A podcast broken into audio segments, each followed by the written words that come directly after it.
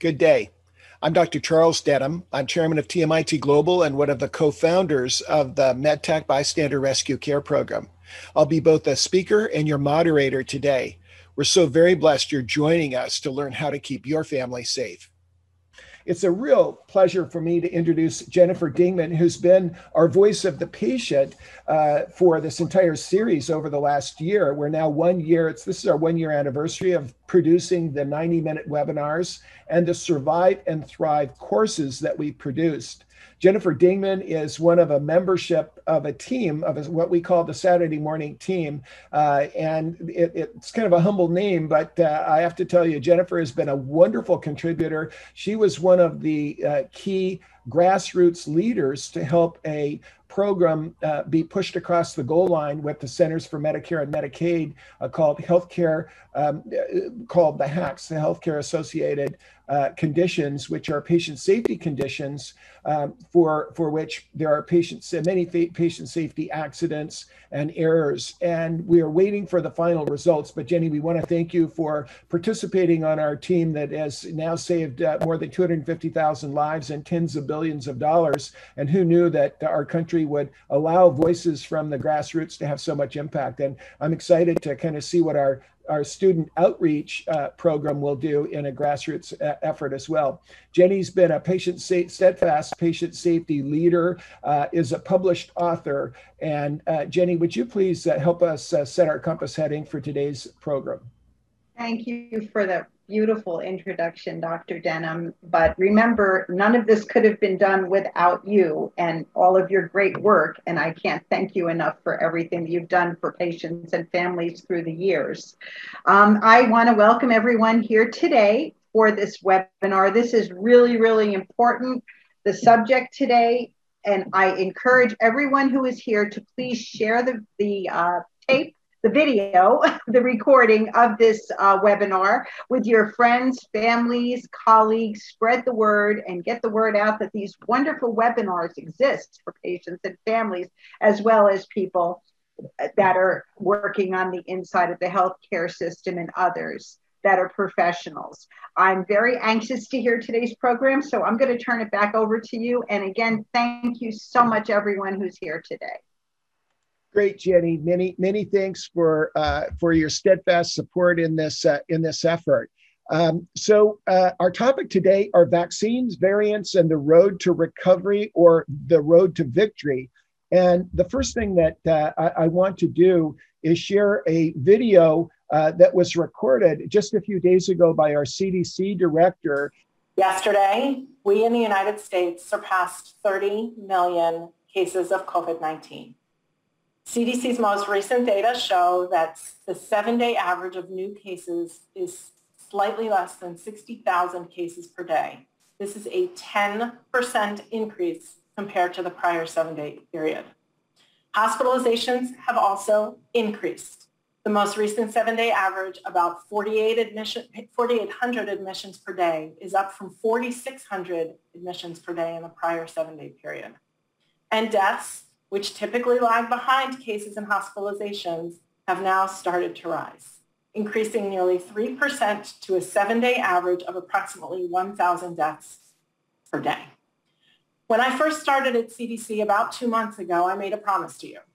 I would tell you the truth, even if it was not the news we wanted to hear.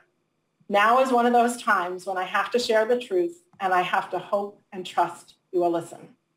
I'm going to pause here. I'm going to lose the script and I'm going to reflect on the recurring feeling I have of impending doom. We have so much to look forward to, so much promise and potential of where we are, and so much reason for hope, but right now I'm scared. Um, I know what it's like as a physician to stand in that patient room, gowned, gloved, masked, shielded, and to be the last person to touch someone else's loved one because their loved one couldn't be there. I know what it's like when you're the physician, when you're the healthcare provider, and you're worried that you don't have the resources to take care of the patients in front of you. I know that feeling of nausea when you read the crisis standards of care and you wonder whether there are going to be enough ventilators to go around and who's going to make that choice. And I know what it's like to pull up to your hospital every day and see the extra morgue sitting outside. I didn't know at the time when it would when it would stop. We didn't have the science to tell us. We were just scared. We have come such a long way. Three historic scientific breakthrough vaccines, and we are rolling them out so very fast. So I'm speaking today not necessarily as your CDC director, and not only as your CDC director, but as a wife, as a mother, as a daughter to ask you to just please hold on a little while longer. I so badly want to be done. I know you all so badly want to be done. We are just almost there, but not quite yet. And so I'm asking you to just hold on a little longer, to get vaccinated when you can, so that all of those people that we all love will still be here when this pandemic ends. The trajectory of the pandemic in the United States looks similar to many other countries in Europe, including Germany, Italy, and France, looked like just a few weeks ago. And since that time, those countries have experienced a consistent and worrying spike in cases. We are not powerless. We can change this trajectory of the pandemic, but it will take all of us recommitting to following the public health prevention strategies consistently while we work to get the American public vaccinated. I'm calling on our elected officials, our faith-based communities, our civic leaders, and our other influencers in communities across the nation. And I'm calling on every single one of you to sound the alarm, to carry these messages into your community and your spheres of influence. We do not have the luxury of inaction. For our, the health of our country, we must work together now to prevent a fourth surge. For completeness of our webinar, we've added two important interviews which took place on Easter morning, April 4th. One is with Dr. Michael Osterholm, who is from the University of Minnesota, a leading epidemiologist.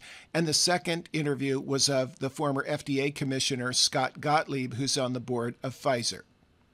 At the same time, CDC Director Rochelle Walensky issued an emotional warning of impending doom as case counts continue to rise, personally reaching out to governors to plead with them to reinstate restrictions. 12 states have seen their highest case counts in two months, and states are racing to get ahead of new variants, which are spreading rapidly, by speeding up their own vaccine rollouts. But is that enough? Joining me now is Dr. Michael Osterholm. He's the director of the Center for Infectious Disease Research and Policy at the University of Minnesota. Uh, Dr. Osterholm, the last time you were on, um, the metaphor was we are in the eye of the hurricane, that basically things were looking, felt rosy, and you said, hey, this is going to get worse. Well, do you believe we're in the midst of this fourth surge? And are we still sitting on a category five, or do you think this is a, a manageable fourth surge? Well, thank you, Chuck, for having me again. And first of all, let me say that at this time, we really are in a Category 5 hurricane status with regard to the rest of the world. At this point, uh, we will see in the next two weeks the highest number of cases reported globally uh, since the beginning of the pandemic. In terms of the United States, we're just at the beginning of this surge. We haven't even really begun to see it yet. We have had over the course of the past year uh, surges of cases that occur in the upper Midwest the Northeast, and they subside. Then we see big increases in cases through all the southern Sunbelt states. Then it subsides in the Northeast and Midwest come back again. And we're now, I think, in that cycle where the upper Midwest is just now beginning to start this fourth surge. And I think it was a wake-up call to everyone yesterday when Michigan reported out 8,400 new cases, and we're now seeing increasing number of severe illnesses, ICU hospitalizations, in individuals who are between 30 and 50 years of age who have not been vaccinated. Uh, I want to actually put up some CDC um, headlines from the week because there was a little bit of confusion, and I want you to try to clear it up. And I get there, there's guidelines, and then there's there's uh, interpreting the guidelines. You know, we had CDC reiterating that Americans should limit their travel as, um, as the U.S. hits 30 million cases. And then, of course, they say fully vaccinated people can travel in the U.S. without tests or quarantines. Then we had the CDC data suggesting that vaccinated folks don't carry or spread virus. Then there's some scientists said, whoa, whoa, whoa, we don't know if that's the case per se. And then there's this the president of Argentina apparently has COVID after getting the Sputnik vaccine. So clear up this confusion for us. And is the CDC, um, should, it, should they be clear on what our guidelines are? Well, we all want to be clear, and I do give uh, the uh, director of the CDC, Rochelle Walensky, great credit for, I think, being a truth teller right now. But let me just give an example on the airplane flight. Uh, when you get vaccinated, it's like buying a fireproof suit that works 90 to 95 percent of the time, but it doesn't work all the time. So why want to walk into a big fire if you don't have to? So what they are basically saying is, is yes, if you are vaccinated, you can start opening up a lot of things in your life that you couldn't do before. But now, if you know you're going to be walking into a fire, why do it? So I think their message was completely consistent, although it may have confused the public. So get vaccinated. That's your fireproof suit. But don't put yourself in harm's way unnecessarily because it's not going to be foolproof. I think in terms of all the other recommendations we're looking at right now with the public, that's the challenge we have. And please note, this B117 variant, the one that we've talked about, the yeah. one from the UK, just as we've talked about it, how it's now 50 to 100% more infectious, it causes more severe illness 50 to 60% of the time. This is almost like having a whole new pandemic descend upon us. The only good news is our vaccines do work against it. I want to ask you about a, a mutation within these mutations. It's, I guess, nicknamed the EEK mutation, and it, it, it's I guess it's less like a variant, and it's a it seems to be it, it's a, a, calling card of these more virulent, uh, I guess more more intense variants here. Um, how concerned are you that this will be the that will get around our vaccines? Well, I'm concerned about all the variants. Before November, we really didn't understand that this virus would mutate as it does, and that in terms of its mutations, it can do one of three things. One, it can be much more infectious. Two, it can cause more severe illnesses. Or three, in some instances, it can actually evade the immune protection from the vaccine or from having previously been infected. The IC that you're talking about, that particular variant uh, addition, is one that does evade the protection of the vaccine or natural infection. Not totally, but it surely compromises them. We're very worried about this. But Chuck, I'm even more worried about what's coming down the pike over mm-hmm. the next uh, several years. Right now, if you look at uh, the vaccine distribution around the world, 10 countries have received about 80% of the vaccine. 30 countries have not even seen a drop mm-hmm. of it. If we continue to see this virus spread throughout the low and middle income countries unfettered, they're going to spit out variants over the course of the next years that in each and every instance could challenge our vaccines. This is why we need not only a U.S. response, right. but we need a global response to get as many people in low and middle income countries vaccinated so we don't risk the actual uh, capability of our own vaccines right here. Now, this is about vaccine security mm. with these new variants. Um, how are we going to live our lives the next year? Are we going to have, should we be wearing masks? Are we going to be getting a third vaccine shot in the next six months? Um, is, is whatever pre-pandemic normal was never coming back? I don't think so. I think we surely have that opportunity to come back. But in the meantime, please understand this B117 variant is a brand new ballgame. In fact, right here in Minnesota, we're now seeing the other aspect of this B117 variant that hasn't been talked much about, and that is the fact that it infects kids very readily. Unlike the previous strains of the virus, we didn't see mm. children under eighth grade get infected often, or they were not frequently very ill. They didn't transmit to the rest of the community. That's why I was one of those people very strongly supporting right. reopening in-class learning. B117 turns that on its head. These kids now are really uh, major challenges in terms of how they transmit. The fact that I could sit here and talk about 749 schools yeah. in Minnesota in the last two weeks now having B117 activity. So I, the so message would, is we have right to get now, through this. You would surge. close schools, and this means we're going to have to reconsider what we're doing yeah. now and how we're doing that. But that's all to get us to this summer. I do believe, and I give the administration great okay. credit for how it's bringing forward vaccine as quickly as possible.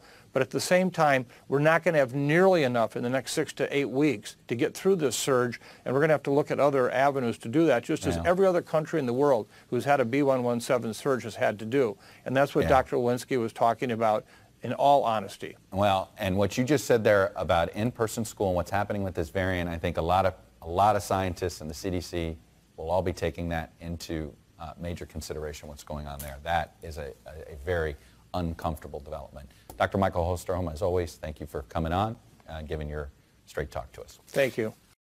On this Easter Sunday, we'll take a special look at some of the many inequities exacerbated by COVID-19. We begin with the virus itself.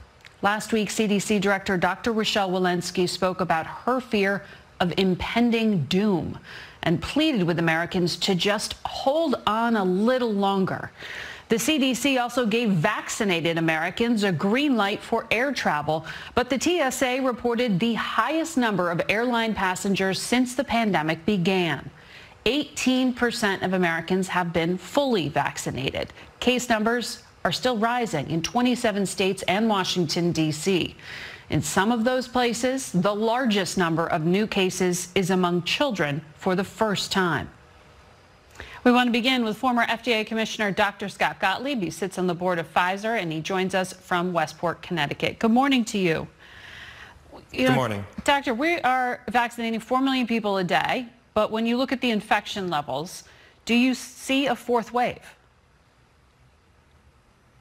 I don't think it's going to be a true fourth wave. I think we've probably um, delayed the point at which we can get this behind us for the summer, but we haven't forestalled that opportunity. I think with the rate of vaccination that we're uh, uh having right now, we're vaccinating, as you said, 4 million people a day. I think that's probably going to reach 5 million people a day.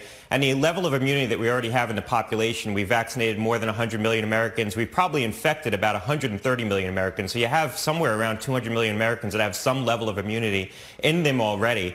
I think that there's enough immunity in the population that you're not going to see a true fourth wave of infection. What we're seeing is pockets of infection around the country, particularly in younger people who haven't been vaccinated and also in school-age children. If you look what's happening in Michigan and Minnesota and Massachusetts, for example, you're seeing outbreaks in schools and infections in social cohorts that haven't been exposed to the virus before. Maybe we're doing a better job sheltering. Now they're out and about getting exposed to the virus and they're getting infected. So the infection is changing its contours in terms of who's being stricken by it right now. You had long been a proponent of reopening for in-person learning. Given what you're seeing now, do you think schools need to shut back down? I don't. Schools aren't inherently safe, but they can be made more safe. I think we need to uh, stick to strict mitigation in the schools. So schools that use masks, schools that can implement some kind of distancing, as one epidemiologist referred to it this week, uh, go the full Harry Potter and try to keep students within defined social cohorts so that they're not intermingling in large groups. If you're taking those measures in schools, I think the schools can be made more safe, and I think the benefits of being in school outweigh the risks. But we need to be cognizant of the fact that schools are a risk factor children are vulnerable to the infection and that the schools can become focal points for community spread if we're not careful. I think we're seeing some of that in Massachusetts right now where the greatest proportion of the new infections are among school-aged children. You're seeing the same kind of statistics in Michigan as well. Both states recently reopened schools and I don't think it's a coincidence. Dr. Fauci has said on this program first quarter of 2022 for vaccinations. And then this week, he said by the end of this year, we should have enough information to safely vaccinate kids of virtually any age. What do you think of this timeline? Is it moving faster than anticipated?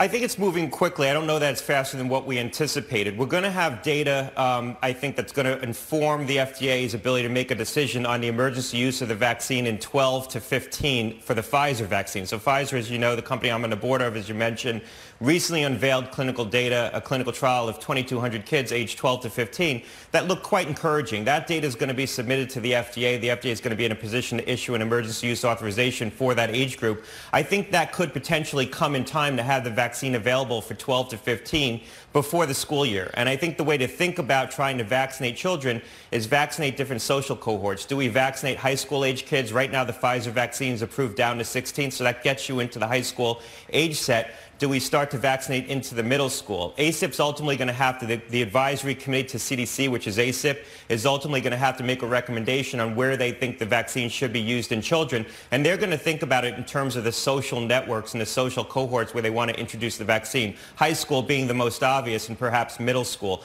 But I do think we're going to be in a position to vaccinate 12 and above before the fall. I think younger than that could take more time because you're going to want to test a lot of different doses to try to find the lowest possible dose that mm-hmm. still is providing a uh, robust immune response to kids. You know, I- I'm sure you've seen this too in your social media feeds. There are a lot of people traveling with their kids right now for spring break. People who didn't celebrate Christmas are celebrating right now, even though Dr. Fauci on this program said it is high risk to walk into an airport. Do you think health officials are, are, are losing their influence at this point? I think you need to be careful as a public health official to issue guidance that you know the public is going to largely follow. You don't want to be so out of step with the aspirations and, and where the public is and what the public's going to ultimately engage in that the, the guidance just gets ignored. You have to issue the guidance in the context of what the public's willing to do. I do think it's important that people like Dr. Fauci and the CDC director urge caution. I think we should continue to be cautious. We're still in a high prevalence environment. We still have these variants circulating that we don't fully understand. We don't know whether people are getting reinfected by some of these new variants. We should have that information, but we don't. So there's a lot we don't understand about this virus right now, and we don't want to be in a position where we extend the, the epidemic because we weren't prudent about the steps that we were taking right now. That said, people are sensing that there's less risk overall. As people get vaccinated, they, they feel themselves that they're at less risk, and they are based on the vaccination. And so they're willing to start engaging in the things that they put off for a full year. So we need to recognize that and I think issue the guidance in a way that people can conform to it against you know, their aspirations, which is mm-hmm. that they want to see family again, they want to start socializing, they want to start traveling a little bit. Uh, last night, Johnson & Johnson uh, said it would assume full responsibility of vaccine manufacturing at this plant in Baltimore that uh, apparently ruined about 15 million doses of a COVID vaccine. Uh, our Sarah Cook is reporting that it was at the orders of the Biden administration.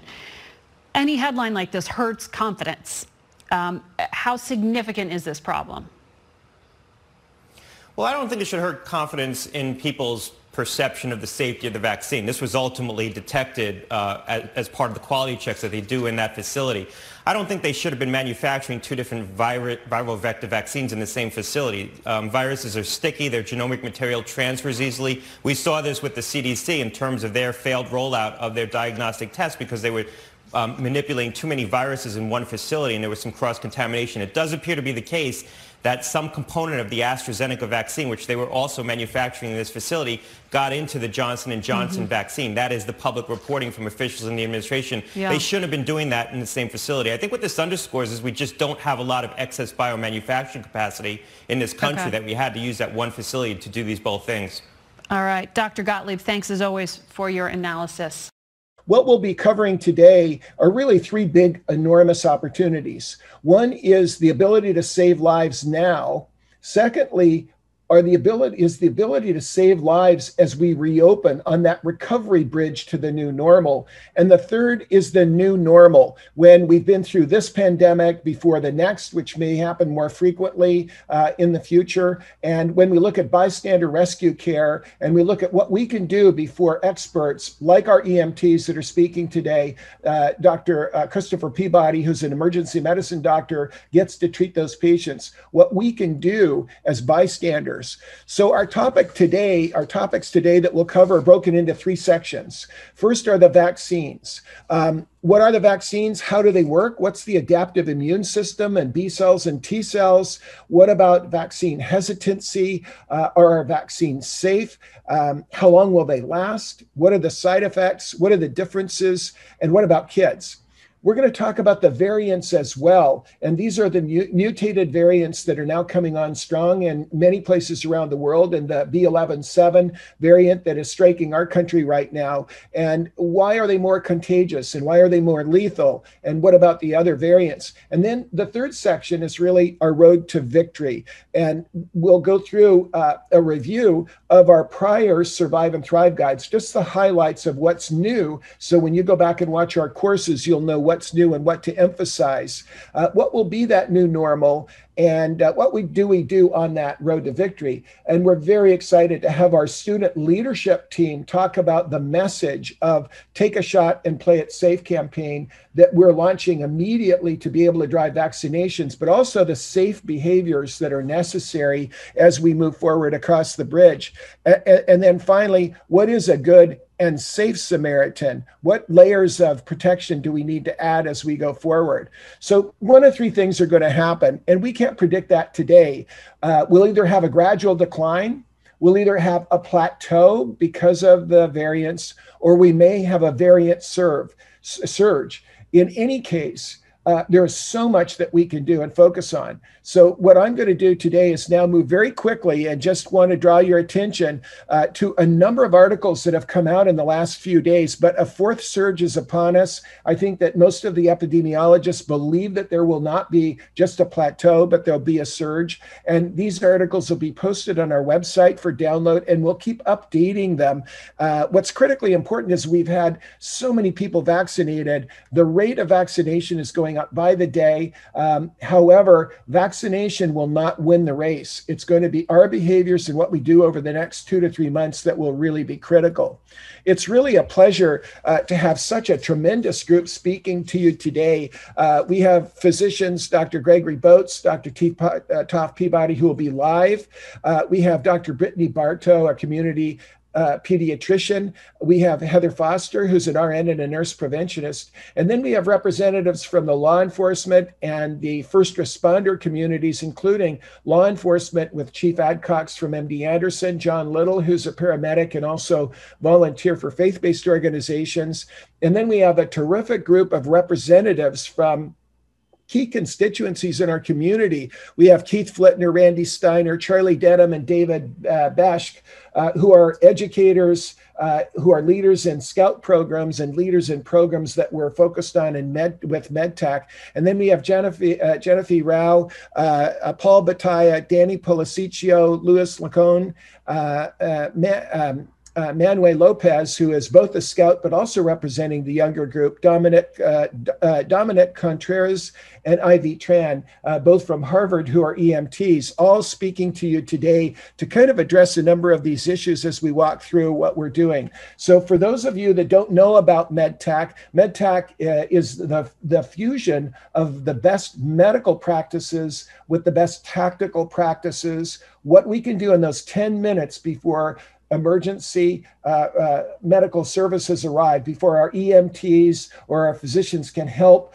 uh, uh, in, during an emergency. It started with this group of Cub Scouts now six years ago, where we tested the concept of using the back the Stop the Bleed uh, program and CPR programs with the American Heart Association, and it turned out that we can teach, and we have been able to teach uh, everyone from eight to eighty. On the left is Mr. David Beshk. He saved the first life in the first three days after learning one of the skills we were teaching uh, our kids. And we've had many lives that we know of that have been saved from the program. Uh, and it started to save lives before we graduated our first class. Now we've had a series of articles, and you see on the left, and I won't I won't uh, uh spend too much time on them, but the eight leading causes of preventable death for which bystanders or good Samaritans with no medical training can actually double, triple, or even in some cases have seven times the survival rate before our wonderful EMTs who are on today arrive or before our emergency medicine doctors can help us. Our background is that uh, over the last 37 years, we've built a network of 3,100 hospitals and 3,000 communities that has led to a wonderful pool of subject matter experts that are doctors, nurses, pharmacists, EMTs, um, uh, administrative people, financial people in the area of patient safety and quality. And we drew from that group to start with a 60 member subject matter expert team one year ago in March of 2020 when we saw the, this critical crisis uh, uh, appear of, the, uh, of coronavirus. And we added to that with experts that uh, were became ultimately became leaders in our government in healthcare. And we featured in one of or both of our Discovery Channel films that uh, we've given away for patient safety that have been nationally and, bro- and uh, internationally broadcast and are continuing actually to be shown internationally. So these subject matter experts that represent doctors, uh, nurses, engineers, astronauts, uh, leaders of uh, the Centers for Medicare and Medicaid, and uh, the Assistant Secretary of Health, Howard Koh, you see there from Harvard, all contributed through the work that we've done together to focus on these 16 industry sectors of the people that keep the food, the water, the light flowing in our communities, the essential workers declared or designated by Homeland Security. And then in August, uh, August 18th of 2020, educators and all service providers for educators were added. Our two discoveries were we believe that that family transmission chains were the Achilles heel. It turned out that we were right. If we can save the family, we can save the worker. Uh, if we save the worker, uh, we can help save the nation. And so our focus has been single mindedly focused on breaking those family transmission chains. We've been producing 90 minute live webinars, uh, full survive and thrive courses, and then very short videos that you'll find on our website that we're constantly updating. So, what I'm going to do is I'm going to show three videotapes. These three videotapes uh, can help us understand and put into context uh, what uh, what we're talking about when we talk about vaccines, variants, and our success. And I'm going to show them together, one right after the other, because they really reinforce each other. And one addresses how vaccines work. It's an ABC video uh, that was done actually before the vaccines were produced, and it helped the public understand them. We've edited it a little bit because we, uh, of its uh, of its uh, uh, early nature in the trajectory. The second one that I'm going to show right after that, uh, and I'll just move right to the second video, will be on vaccine hesitancy and then the third, we're going to address variants because all three of these factors really work together as we look at the work that we need to do uh, as leaders. So many of you are educators and leaders, so many of you are leaders in the community. And so, what I'll do now is uh, I'm going to show how vaccines work, but then I'll move to the second and third. The world is waiting for a game changing vaccine, one that's effective and, just as importantly, safe. Vaccine makers are working to create a shot that offers protection against COVID 19 without making the person getting the vaccine sick. So, how does a vaccine work? Hundreds of years of experience tell us vaccines can work. Today, vaccines are a powerful tool to prevent people from getting many infectious diseases like tetanus, measles, and the seasonal flu. For many, a natural COVID infection means a mild illness and a quick recovery. But unfortunately for some, the virus moves too fast and is too strong for our immune system to handle gracefully and may end in death. And sadly, hundreds of thousands of Americans have died as a result of COVID 19. So, a vaccine is a way to prevent people from getting sick and does so by giving our immune system a competitive edge, the head start we need. When your body is infected with a virus, it's a kind of war, a back and forth battle between the virus and our immune system. The immune system is made up of different combat battalions working together to kill the virus before the virus gains too much territory in our body. Meet the 1st Immune System Battalion. These troops act fast before knowing what the enemy even looks like, doing things like mounting a fever to make that infectious invader uncomfortably hot inside your body. But what if the virus breaches that first line of defense Luckily, the immune army can quickly deploy a second battalion called the Adaptive Immune System. Soldiers that can adapt and learn what the virus looks like to begin a more strategic operation against the virus. In this battalion, the soldiers are called B cells and T cells. They mount a custom made fight against a specific invader, in this case, COVID 19. Here's the playbook. B cells get word something has invaded the body and head out on a mission. If they see a virus they don't recognize, they need to quickly figure out how to make the right weapon to defeat it. And that weapon, those golden antibodies we keep hearing so much about. Antibodies that latch on and neutralize the virus. Another soldier in that second battalion is the T cell, one type of T cell reinforcers, helping those B cells make key antibodies. And look here, there's another special group of T cells called killer T cells. Think of these like highly trained Navy SEALs that go in for a direct kill cells infected with the virus. In amazing coordination, B cells and T cells work together to kill invaders at the same time, and after successfully destroying the virus, the immune system has one last special trick up its sleeve keeping a kind of photographic memory of everything it sees stored in a time capsule of immune cells called memory cells. And that sleuth strategy usually means once our immune system meets something it doesn't like, it often doesn't forget, at least in the short term. And that's how a vaccine makes its way into the immune army playbook. The strategy is that when you get a vaccine, it triggers all of your immune troops into action, but without making you sick. And it's this last step, the memory time capsule, that means a vaccine you get today can protect you in the future. But remember, vaccines don't actually give you the virus. None of the vaccines being studied for COVID in the US have virus that's alive. The vaccine is teaching your immune system how to fight the virus, so we can't get COVID from getting a vaccine. There are hundreds of vaccines in different phases of development. So, our next topic that we want to cover is vaccine hesitancy the hesitancy to, uh, to uh, think about getting the virus or, or getting the vaccine and the hesitancy to execute on getting it. They've already started working on it, developing very rapidly a vaccine for the virus to combat the virus. In early 2020, scientists around the world began racing to develop vaccines to protect people from the new COVID 19 virus. But even with widely available vaccines just on the horizon, trust in the vaccine is fairly low. I'm not interested. I'm waiting to see other vaccines come out. Safe and effective vaccines are proven to reduce deaths and help end pandemics. So, why are people unwilling to take them? And how do you build trust in a vaccine we may not know everything about yet?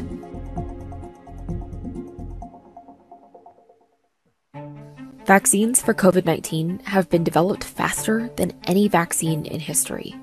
We don't usually have 180 research labs across the world doing it. We don't have 100 companies across the world doing it. We don't, we don't devote $24 billion to doing that. That's the difference. The usual expectation is it's about eight to 10 years to do this.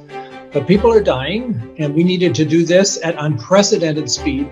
Previously, the vaccine that had been developed the fastest was for mumps, which took four years and was approved for licensing in 1967. We have a whole new suite of new technologies and opportunities we haven't used in previous times.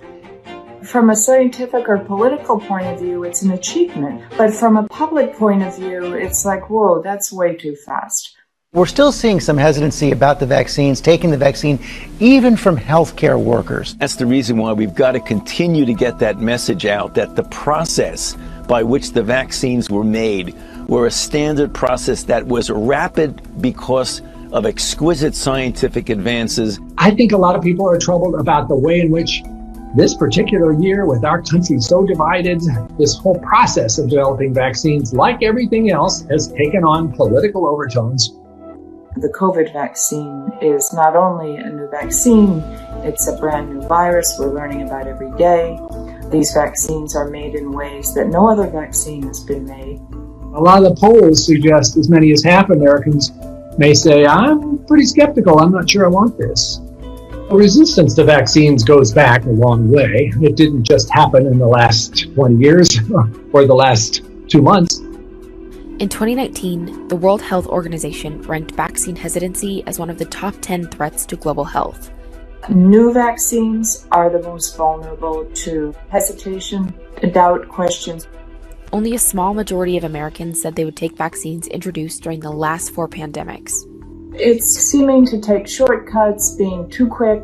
In the 2009 H1N1 pandemic, that was one of the biggest reasons for people not taking that vaccine. And that was a much more familiar vaccine. I mean, that was based on your more typical seasonal flu vaccine.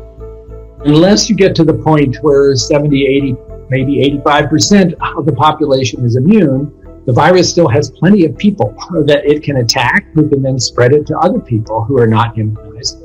And so it goes on and on. Vaccines have helped put a stop to past epidemics like polio, measles, and smallpox. When a safe and effective polio vaccine was introduced in 1955, cases dropped by nearly half in just a year. When the polio vaccine was developed, this was a moment of national celebration. You couldn't be alive in 1953 or 54 without being worried about what this might mean for your family. There are many factors that have really changed over the course of the past 40, 50 years since we've seen that polio vaccine. Technology has changed, how we deliver healthcare has changed. So much has changed in general around how folks are receiving news. Confidence in vaccines has eroded over time. Just in the last 20 years, the number of Americans that believe that it's important for their children to be vaccinated has dropped from 94% to 84%. While there are groups that are ideologically opposed to vaccines, there's a much larger portion of people who are just nervous about them. We're in an era now where patients are extremely informed and they are taking control of their own healthcare. And that means that they want to see the data themselves, they want to be able to do their own research. Things like misinformation, political climate, and bad personal experiences can all contribute to vaccine hesitancy. The number one concern when it comes to vaccines are potential severe side effects. Yes, people do get sore arms. Many of us who've had a flu vaccine will know sometimes your arm hurts the next day. Uh, some people have had low grade fever. That certainly happens with other vaccines as well.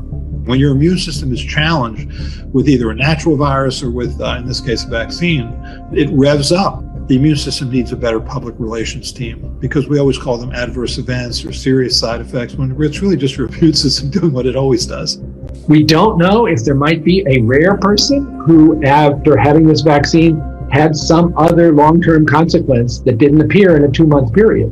But we know from other vaccines that's the window where if some trouble is going to happen, it usually does. And you got to balance that against the chance of dying from this disease if you're not immune. But building confidence in vaccines, especially during a pandemic, can be difficult. I mean, if you ask me the question, would I take a COVID 19 vaccine right now? I would say, let me see the data. And I think once I, I see that, and I see that, for example, my age is represented in, the, in these trials, and, and were I an African American or were I, you know, a member of the Latinx community, or if I had diabetes or I was overweight, I want to make sure that I am represented in all these trials so that I can feel comfortable getting the vaccine. And then and only then would I get it. Advertising and education campaigns can help get data out to a wide audience. I want you to know that vaccines are safe, effective, and they keep your child and your entire community healthy but trusted community members and leaders may be the best tool for building confidence in vaccines. In the distant past, you know, you would have celebrities get vaccines, like Elvis Presley gets the polio vaccine. Find the right people in the community who can turn to their peers and say, What are your questions? Sometimes it's a school teacher, sometimes it's a religious leader. I particularly think this is going to be important in communities that have traditionally been distrustful of medical research for sometimes good reasons, like African Americans who all remember Tuskegee, or Latinos who aren't always sure that our healthcare system is well designed for them. They need to hear from doctors who are part of their community. The best thing a doctor or a nurse or a pharmacist can say to a patient to help them feel confident in the vaccine is that I got it too. I was also vaccinated and I'm okay. For COVID 19, additional factors like wanting to get back to normal life could also help motivate people to be vaccinated. You may be able to go back to work. You may be able to get on an airplane or go to a sporting event or a concert. I mean, I think as the vaccine gets out there and people feel more comfortable about it's being safe and you're starting to see the numbers go down, I'd like to think people will get more and more comfortable back into the vaccine.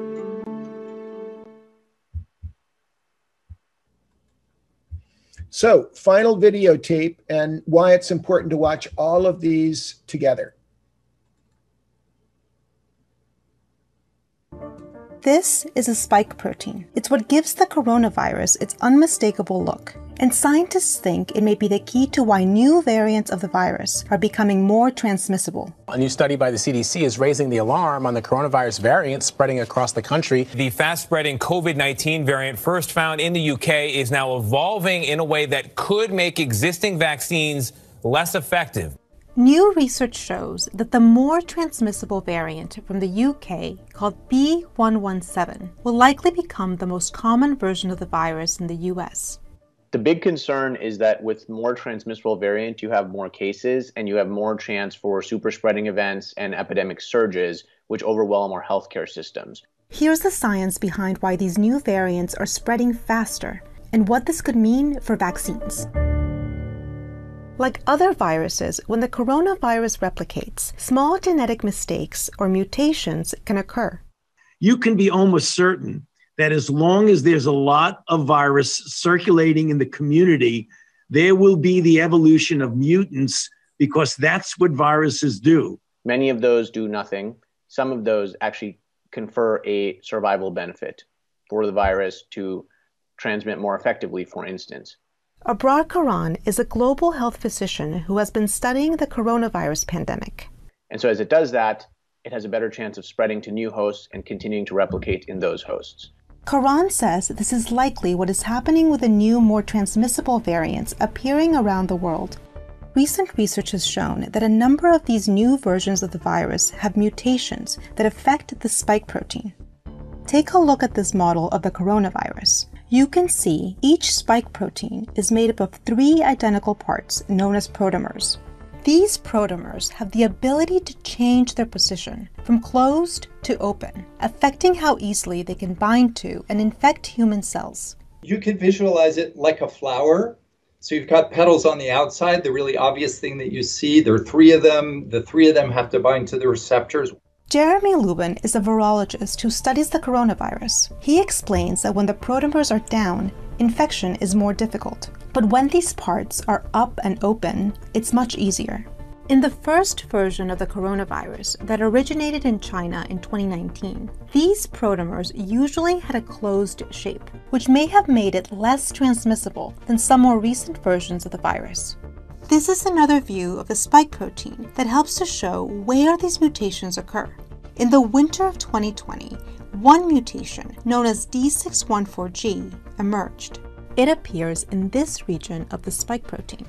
This mutation made it more likely for the spike to have an open shape, increasing the virus's ability to infect human cells. Soon after the mutation emerged, variants that had it took over. So by June, pretty much all the viruses around the planet had this change, this mutation. Our belief is that it supplanted the original virus because it was more transmissible. Luban thinks this is what is happening with some of the new variants that are emerging around the world as well. In the United Kingdom, that variant really expanded very rapidly. It was first seen in September, and now it's it's the dominant version of the virus circulating in the United Kingdom does indeed appear as if the same thing happened in South Africa. Another element that affects the spike protein is antibodies. These are proteins that defend the body against the coronavirus by blocking the ability of the spike protein to attach to cells, which prevents the virus from infecting. Antibodies are produced by the immune system in response to infection or vaccines. And so far, the new coronavirus variants scientists are worried about all have mutations that affect the spike protein. Here are some that scientists are focusing on. The first is called N501Y, which was first detected in the variants from the UK and South Africa in the second half of 2020. This mutation is located in a region of the spike protein known as the receptor binding domain, or the RBD. This is the main location where the virus attaches to human cells and infects them. The N501Y mutation seems to be helping the virus bind, which could help explain the higher transmissibility. The second mutation that scientists are focusing on is called E484K. It's found in variants from South Africa and Brazil and reduces the ability of certain antibodies to bind to the RBD, which helps the virus's chances of infecting cells. What the antibody recognizes is a shape. If you're playing with blocks and you have a you have triangles and and uh, circles and you have to fit them into the appropriate holes, you can't fit a circle into a triangular hole. Um, it's analogous to that. If the virus then changes so that it's no longer a triangular hole, but it's a circular hole, then the, the antibody will no longer fit. Scientists have also found that some of the new coronavirus variants have parts missing in a region that comes off the side of the spike protein. This is known as the N terminal domain. Some of those mutations are removing surfaces of the protein that other antibodies bind to. If the virus mutates that surface or deletes it, those antibodies are no longer going to work to block the virus. Scientists say this may help explain why current vaccines may be becoming less effective against some new variants. This is why experts are urging caution. Variants are going to continue emerging and we need a public health strategy that addresses it. We have to focus on getting better ventilation. We have to get people better personal protection, better higher grade masks that can filter better. We have to test, we have to trace, we have to isolate the fundamentals of epidemic control. And Karan says that while vaccines should still be effective in preventing severe illness, a booster variant shot may be needed later in the year. They work extremely well right now, right, with Moderna and Pfizer, 95% vaccine efficacy they will start to work less well against some variants into the future. But that is to be expected. And that is why vaccines will be a major part of COVID control for the foreseeable future. experts continue to emphasize the importance of getting vaccinated, along with other strategies to keep transmission low and stop the spread.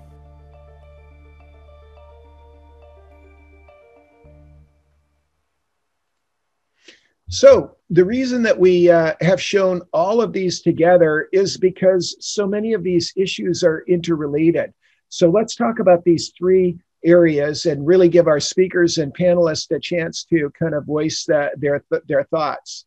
Um, we talked, we, have covered how the vaccines work. You learned about the adaptive uh, immune system, hesitancy, starting the conversation, um, the safety issues we'll come back to, uh, and the side effects as well. So we've got some great speakers, and we also want to kind of address some of the newest things that have just come out. So uh, March 29th, article came out, How Long Will the, the Vaccines Protect You? And there were a number of uh, experts that weighed in on this topic, and we've heard 90 days kicked around as a topic. However, uh, just today, uh, the article came out of Pfizer's announcement that the vaccine remains highly effective after six months. So we can see that the science is evolving continually. And we like to say that the scientists and the CDC tell us uh, the what we need to know and that our group works very hard as to the how. They'll tell us the what. Now, how do we apply that? And this, I think, can help reduce some of the hesitancy to say, look, this is a, of great benefit. Another article that just came out two days ago was, was the Pfizer announcement that COVID vaccine is 100% effective in kids ages 12 to 15, which was really awesome news. The trial was uh, 2,260 uh, uh, participants and uh, no confirmed infections in the group that received the vaccine. Again, the data will continue to stream, and I think it's really important for that those of us that are leading and educating others uh, to keep our finger on the pulse of what's coming out on these uh, on these topics. So Brittany uh, Bartow is a board certified uh, pediatrician. I've actually known her family since before she was born. she is a terrific community pediatrician and uh, she's going to add uh, some practical uh, insights as to what's going on in the pediatric realm. Brittany, thank you so much for sharing time with us today. I know that you're busy with your practice and couldn't uh, attend the webinar. Um, tell us a little bit about your practice as a pediatrician. Um, so I'm I'm an outpatient pediatrician outside of Philadelphia, and you know, for the past year, obviously we've been in, in a pandemic.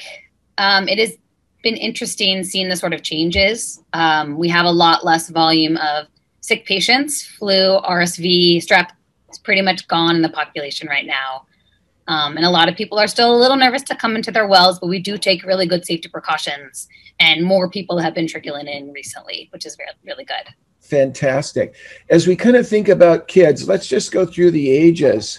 What do we need to know about young children, babies to two years of age, or any way you break it down? Can you tell us what you tell young moms and new parents about what we need to know about the vaccines and what we need to know about that age group?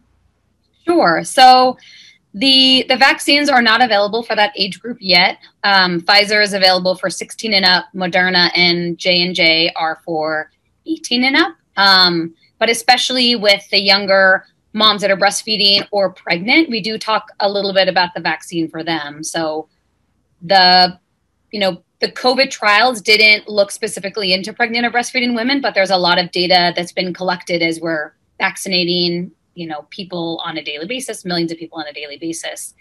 And the the data has been reassuring so far. There haven't been any major safety concerns. So the American Academy of Pediatrics and ACOG, which is the Obstetrics and Gynecology Association, has stated there's no contraindication to being pregnant or breastfeeding. And some really exciting data recently has shown that pregnant women who are who've received the vaccine are actually creating antibodies that are getting passed into the through the placenta into the babies.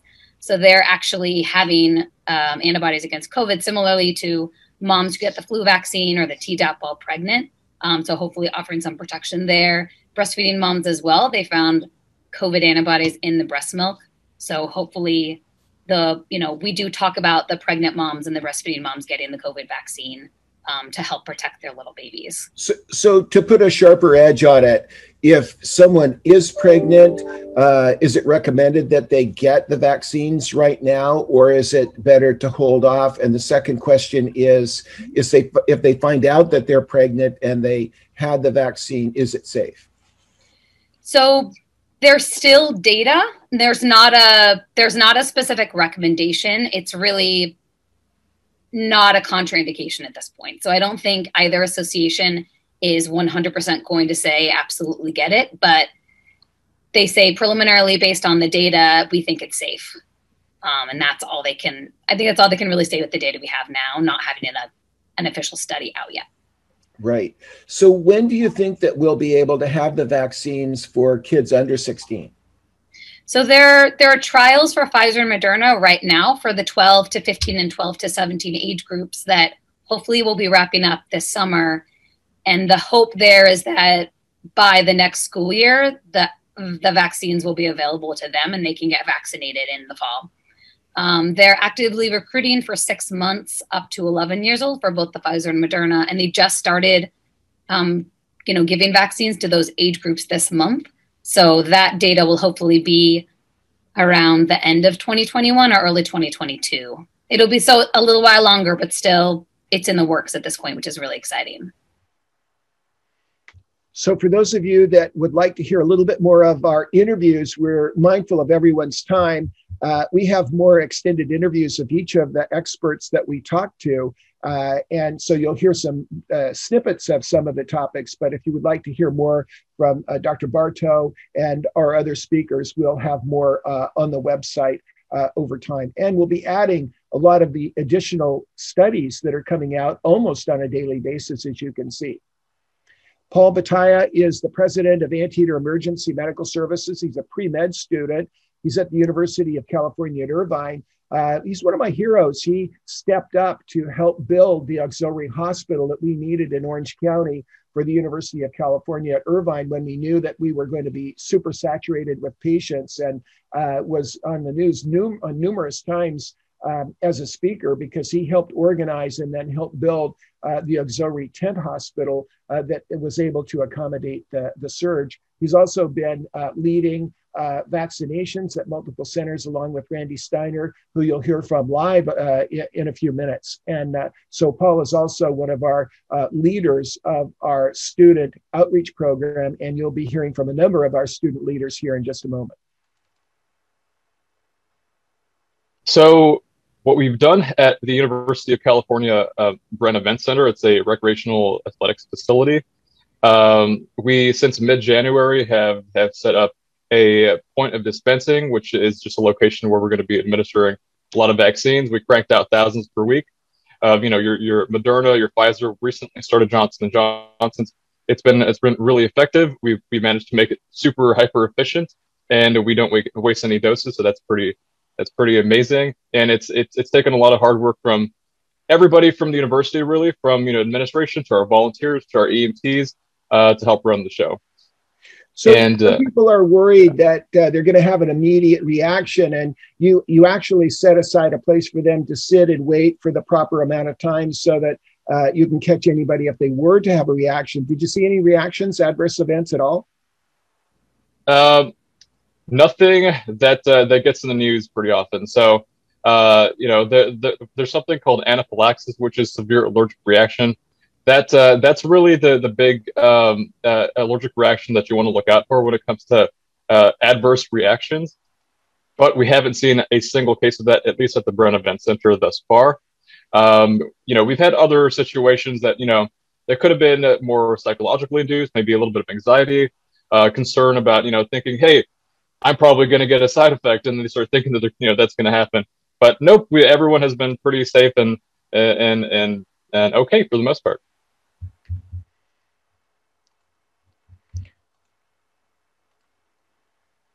So the next topic really comes from uh, an article in the Wall Street Journal very recently, which really was a shocker to a lot of us, and it addresses this issue of uh, uh, of vaccine hesitancy and that it is not as major a problem as we might have seen in the press and we're seeing things improving, but we've got terrific opportunities for improvement. So uh, I highly recommend this article. Uh, it also addresses which states uh, where the, the vaccinations, as the vaccinations are ramping up, which states uh, where uh, hesitancy is dropping off.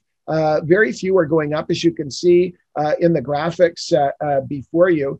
And as we look at um, the um, the issue of uh, uh, each of the topics. White Americans, uh, you can see an improvement in, in vaccinations and hesitancy. We still have uh, a, a, significant opportunity there. Black Americans have improved quite a bit in terms of 34% uh, to 58% already vaccinated or definitely will be. However, we still are at 42% in the probably will or probably or definitely won't. So there's a great opportunity with people of color as well. Uh, however, things are improving, which is great news the, the big surprise was the great opportunity that our student leaders have. And when we were building our program, we were thinking of the groups that were so often cited as being hesitant uh, uh, to uh, undergo vaccination and realized in their own age group, there's a terrific opportunity of 23% probably or definitely won't.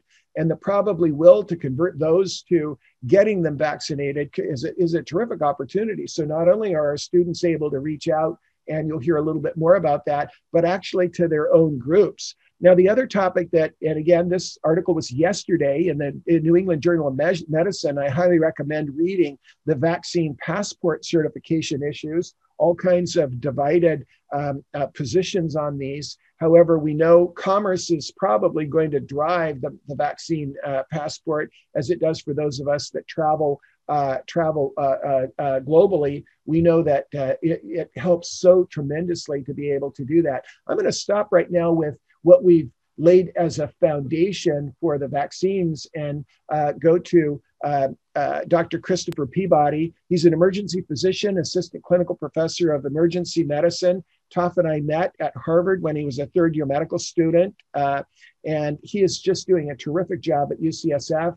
He's our lead collaborator at UCSF, although we also have the nursing group there, uh, and has been a wonderful contributor clinically uh, to uh, to the work that we're doing. Uh, would you like to kind of uh, uh, give us your impression of the vaccine area, and we'll come back to you as we talk about the variants and we talk about also the road to victory. Yeah, Chuck, I can talk to you about um, uh, my personal experience and then my role in, uh, as an operational leader in the emergency department. Um, my personal experience of getting the vaccine was uh, one of um, uh, profound relief. Um, I, uh, the the pandemic has taken such a toll on us emotionally, and um, you know, being on the front lines is going through and working through how to actually take care of this novel coronavirus and um, I think I can speak for most of us um, on the front lines. When we um, were able to get the vaccine, we jumped at the opportunity. Um, I will say that um, that we do have uh, colleagues that are a little more cautious and wanted to see how the vaccine uh, kind of played out, and uh, that was surprising for a lot of us, especially in operational roles, who want to see our entire staff vaccinated so that we can stop the spread locally. And the thing that I took away from this is that we have to listen to uh, folks that are hesitant to get the vaccine. A lot of times, these are really smart people, and they could be your colleague. Um, and really listening to the reasoning why they're choosing to wait. And most of the time, it's uh, choosing to wait rather than to forego the vaccine completely. There are those that just don't believe in vaccines, and sometimes uh, um, they won't be able to be assuaged with any amount of data. But I think the majority of people that are hesitant about vaccines are waiting on more data. Um, they want to see um, how it plays out. And for those of us that got vaccinated early in the first round, uh, we've seen a profound, um, we've seen that this vaccine works profoundly. And uh, we've seen uh, that this vaccine is continuing to work with very minimal side effects. And we've, uh, we just, you know, I'm just incredible incredibly grateful for the science that was um, in, enabling me to get vaccinated personally. Um, it was an emotional experience, and that um, I hope my uh, wife uh, can uh, can get soon, um, and I would give it to my children um, when it becomes available. I uh, could not recommend it uh, enough, given the data that we have and that has been presented in this webinar. Um, and uh, I would recommend it to each one of you and to your families. Um, get vaccinated with any of the vaccines that have been approved by the FDA as soon as you can. Um, and that will um, protect yourself as well as those around you. Thank you, Toph. Uh, and we're going to come back to you uh, when we talk about the variants and some of these serious issues. So I, am going back to this surprising slide regarding the 18 to 29 year olds. And the reason is that we have a terrific opportunity with our student led group, uh, our student outreach group. And we'll actually, um, uh, we, we, had such a blessing. So, uh, as a subscriber to the New England Journal of Medicine, that, which is one of our top global uh, journals, this article just came out uh, yesterday and it really will feed our group with some great questions and answers that have been tested in a train the trainer program.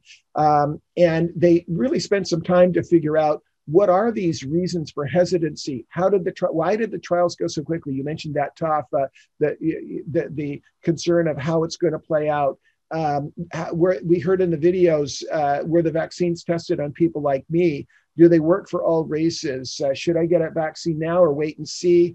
Um, and we covered some of the topics in the videos that we did, uh, uh, you know, as well. Uh, and the, you know, the nature of the mRNA vaccine and which vaccine is best, and then this on the road to recovery, the safety issues. And so I'm really delighted for our student-led team, which will meet on Saturday uh, in two days hence, that we really have a great paper that had uh, really good questions and answers for those that are mentoring uh, our, our high school students and helping us. So I'm really, really honored to have a wonderful group. Paul, you heard from, you'll hear from Charlie Denham um, in a little bit, our freshman, my son, who helped co found the MedTac program, Jamie Irastorza, who is uh, are interning with us, uh, an inbound and in, incoming already accepted medical student, Dominic uh, Contreras, as well as uh, Jennifer Rao, uh, Luis Lacone, who is working on our apps, Manuel Lopez. You'll hear from him um, as a representative of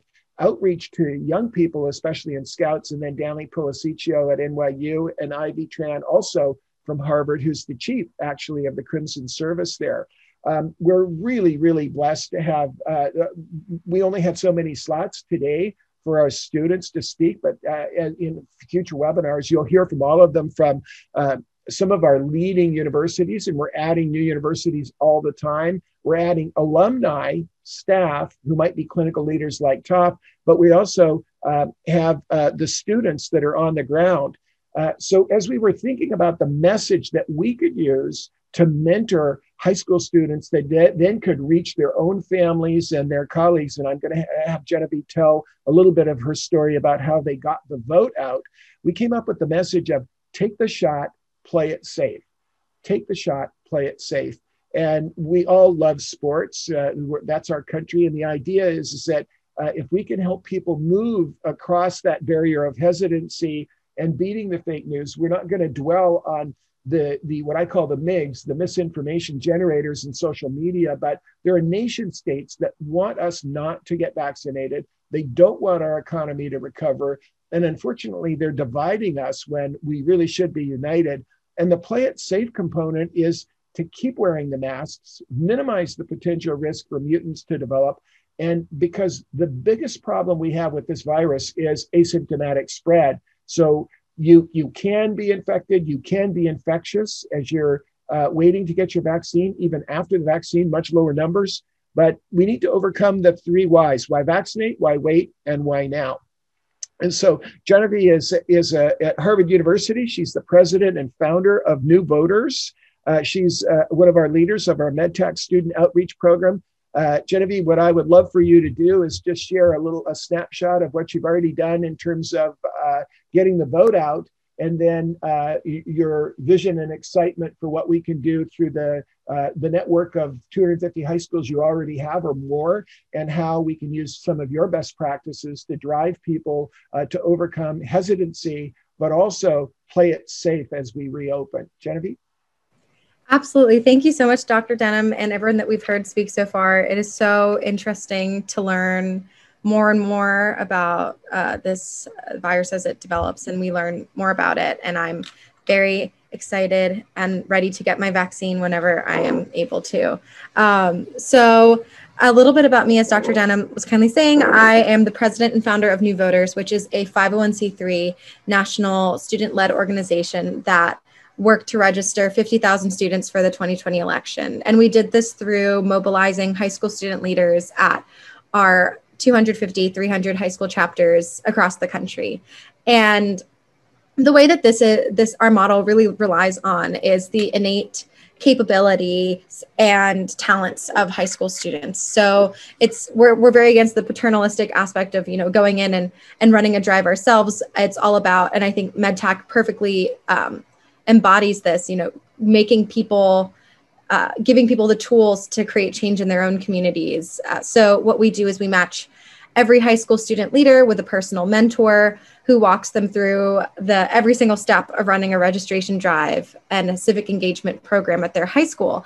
So through this, we were able to have students running, going into classrooms virtually, uh, doing text banks, doing social media campaigns, and you might be already here thinking this in your head, but this translates super well into a vaccination uh, campaign as well. And some people on this call, as well as um, the new voters team and obviously Dr. Denham, are part of developing our high school and our in general student outreach program to get high school students and um, potentially college students as well vaccinated, as well as having conversations with their parents about vaccinations um, and grandparents. Uh, and what the campaign that we are using, as Dr. Denham put up, was uh, take a shot, play it safe. And obviously, this plays in super well with basketball. Currently, it is, I believe, March Madness. I'm not, but I, I think so. Yes.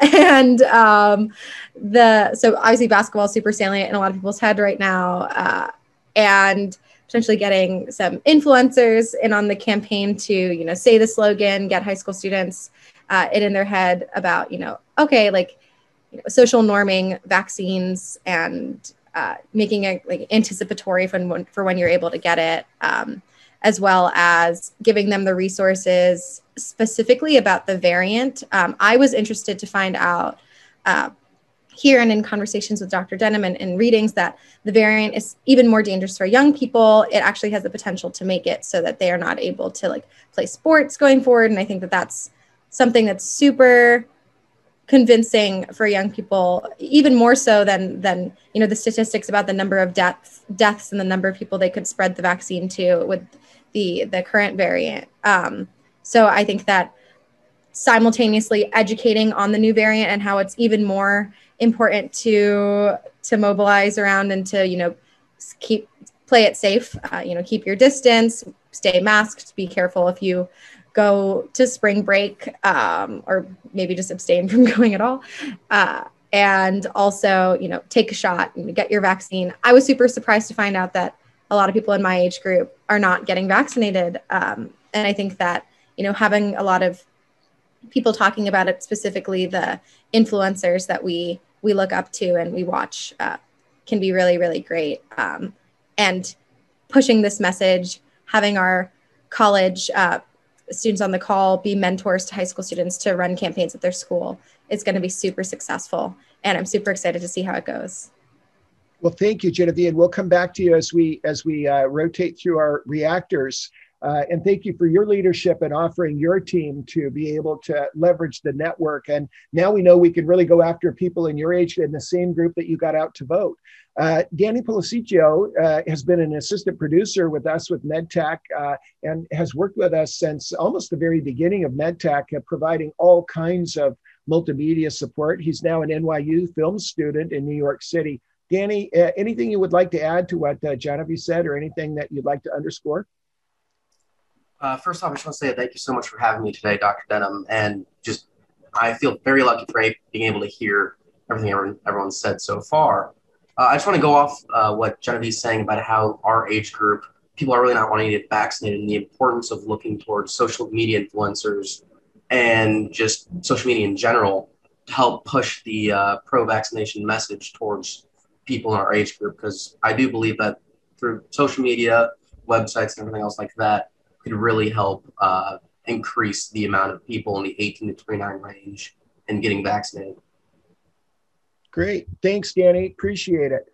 Um, eh, you know, and we're going to be rotating through all of our uh, team here today. And uh, for those of you that are watching the enduring content, we'll have longer interviews. So, uh, Louis Lacone is a uh, MedTac app developer. He's working on two apps. One is for care moms. And one of the things that we had identified was that 70% of, to even maybe 80% of healthcare decisions for families are made by women uh, in a family. They might be a mom, they might be a daughter, they might be a grandmother, but uh, many, many healthcare decisions are made. And we're also making almost a mirror image MedTac that is non specific to, to women um, uh, app uh, in order to provide the quick decision support on a smartphone uh, to get those answers that uh, we need regarding quarantine, isolation, now vaccination, and then as we are reopening, lots of key questions that are kind of running the gamut of do I wear a mask now that I was vaccinated? What do I do around other kids and and combining bubbles? So um, he is uh, he is a UCI graduate, and we're really honored to have him contributing his time to uh, build the apps. Uh, uh, uh Luis, what would you like to add to what you're hearing? No, I, I definitely agree with uh, basically what everyone has said. I think the mobile apps, at least from um, our perspective, we really want to make sure that the information is readily available for everyone. So we have uh, MedTac Global, which is our website uh, where people can see, but also uh, most people have smartphones. They don't really have a PC. So we want to make sure that we have mobile apps are both in the iOS store and also the Google Play Store where they can download our app and then we can update the app. They can check it maybe every once in a while to see, okay, what are the CDC guidelines for this month? And yeah, really just make sure we have information readily available. Fantastic. Thank you. Appreciate it. You know, we appreciate your uh, your great work uh, uh, on this and and learning new skills all, all, all the time because it's definitely an area that where we're, uh, things are changing. Um, uh, Dominic Contreras is uh, an EMT. He is one of the team, the Crimson uh, EMS team at Harvard, and uh, leading outreach. He's a sophomore honors uh, uh, student, uh, and uh, he has, uh, and I'm, I, I love uh, reading his bio and about his ultimate focus on the degrees that he wants to attain. what would you like to add, Dominic? And just let the audience know where you're where you're heading in terms of healthcare. Yeah. So, um, hello everyone. Um, my name is Dominic Contreras. Um, currently I would like to, in the future, become a pediatrician. Uh, pediatric EM is my goal. I would also like to get my master's of public health, potentially by doctors of public health. But um, something I would like to add to this conversation um, is like the, the, minority communities who are disproportionately affected by the coronavirus pandemic, um, especially in terms of like uh, the vaccinations. I have currently been involved with canvassing with two different um, like grassroots organizations when it's come to uh, kind of getting out information to minority communities, especially Black and Brown communities. And you know, one thing that we've seen is that there are there is a lot of hesitancy in the Black and Brown communities um, for very valid reasons. Uh, specifically in the Black community, the Tuskegee experiments, um, in the brown community, in like the Latinx and other brown communities, we just see just general hesitancy toward a healthcare system that doesn't seem to be built um, to their benefit. Um, and just to provide you an, an example today, um, earlier I was volunteering at a vaccine uh, vaccination clinic.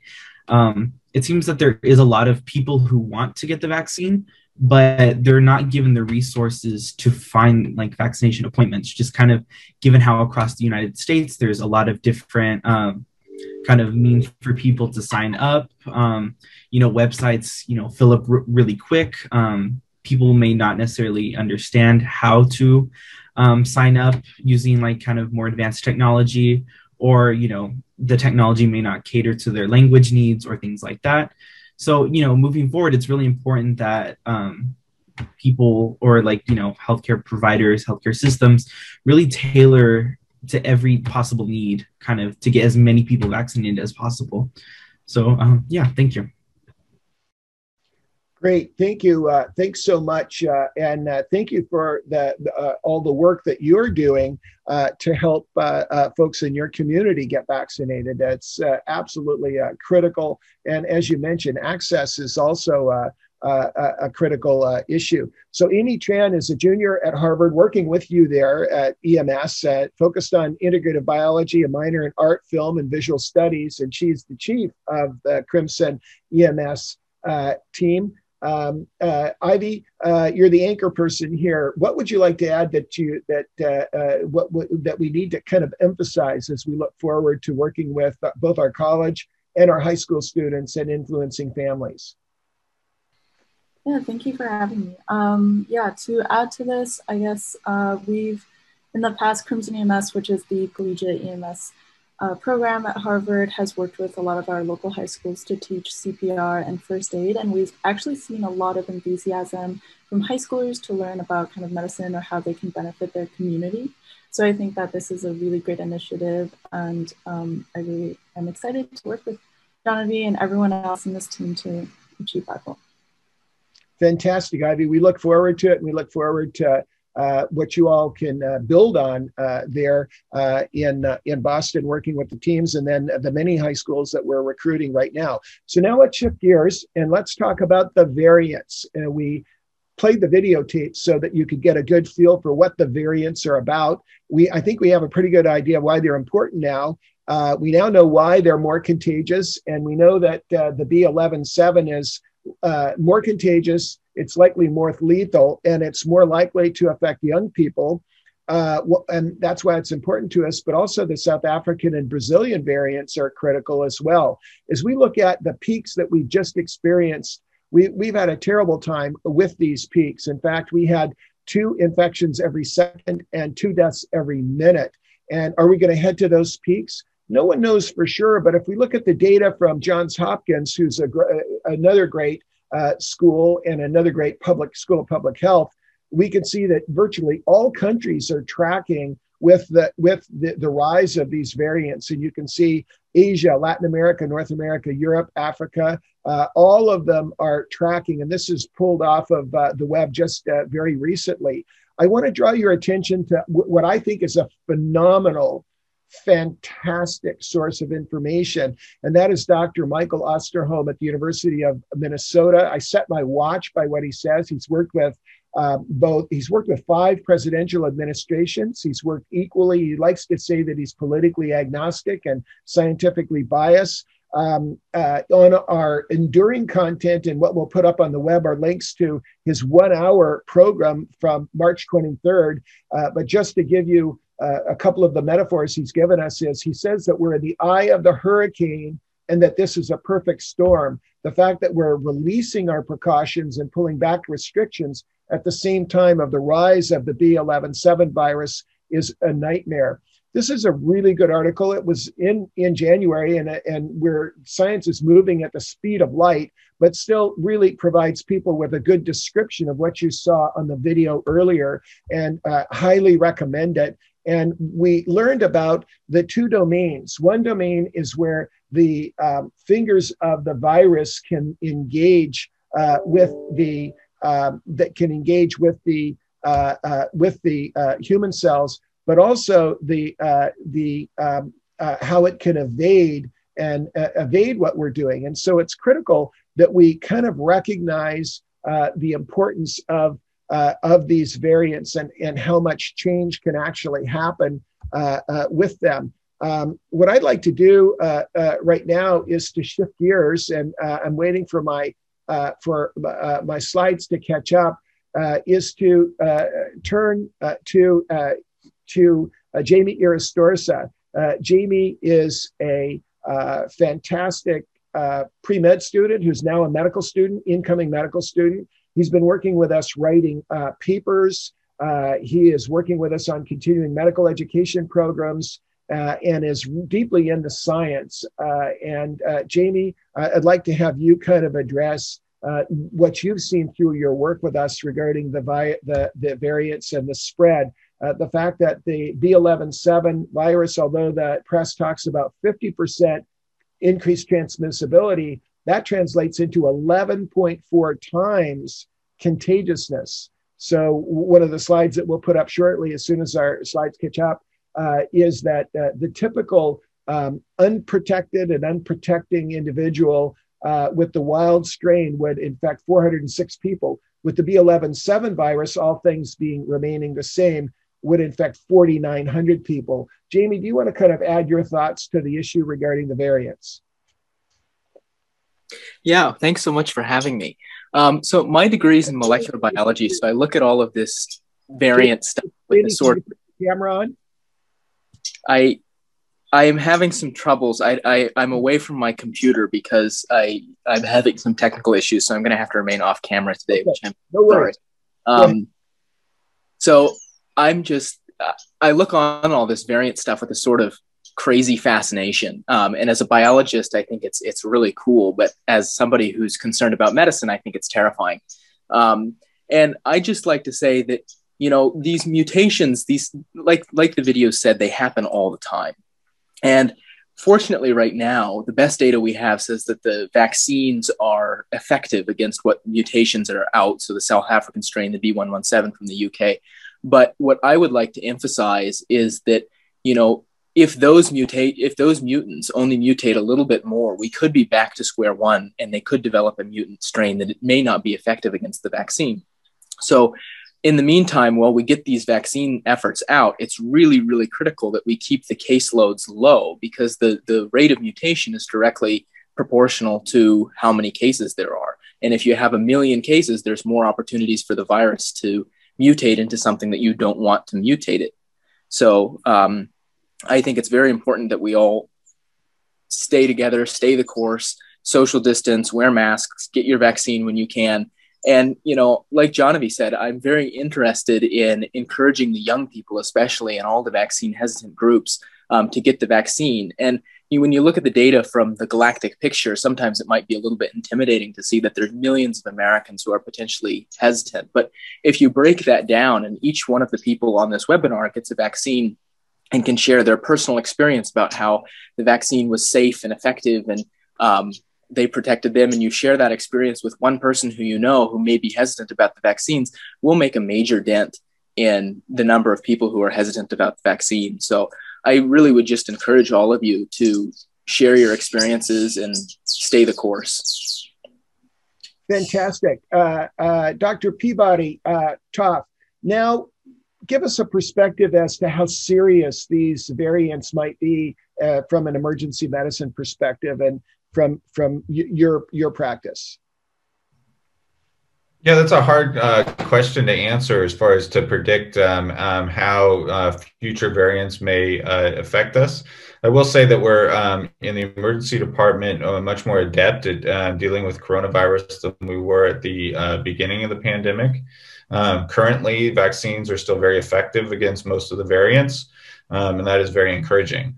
Um, the uh, amount of cases that I see of severe coronavirus have gone down virtually, um, uh, you know, precipitously dropped. Um, I think we have six admitted um, uh, patients with coronavirus in our hospital, and five of those are, are, uh, are admitted for other reasons than their coronavirus at the moment, which is a just a profound drop in the amount of cases that we've we've had in our hospital, um, which is a safety net hospital here in San Francisco. Um, and so I can't, um, I, you know, as far as variance goes, um, we will have to stay vigilant. Uh, we will have to um, do public health testing. Um, testing and isolation and tracing are going to be even more important as uh, variants uh, uh, come up. And so we really have to focus in on those public health measures that um, uh, will keep us safe uh, moving forward. Dr. Botz, thank you so much for taking time to record this section. We know you're taking care of patients today in the ICU. The goal is just to review our Survive and Thrive courses that we've developed. What's new and what should we emphasize now a year later? Uh, we started the program in March of 2020, and now we find ourselves in March of 2021. The first one is coming home safely. What do we know about uh, coming from a high risk environment disinfection and then maintaining things at home regarding contact surfaces, hand washing, uh, masks, and ventilation? Well, I think over the course of the last year, we've learned an awful lot about how to behave during a pandemic, especially a respiratory virus pandemic like COVID. Um, and I think a lot of what we put together in the first sessions um, really still applies, but maybe there are some corrections that we can make based on new information that's come out. So, for instance, uh, we were very concerned at the beginning about the transmission of the virus on contact surfaces. And it looks like, based on the data over the course of the last year, that that's not as important as we thought it was. Not that it's not important, we still should practice um, good hygiene um, in the house or especially around someone who is uh, currently infected with COVID 19.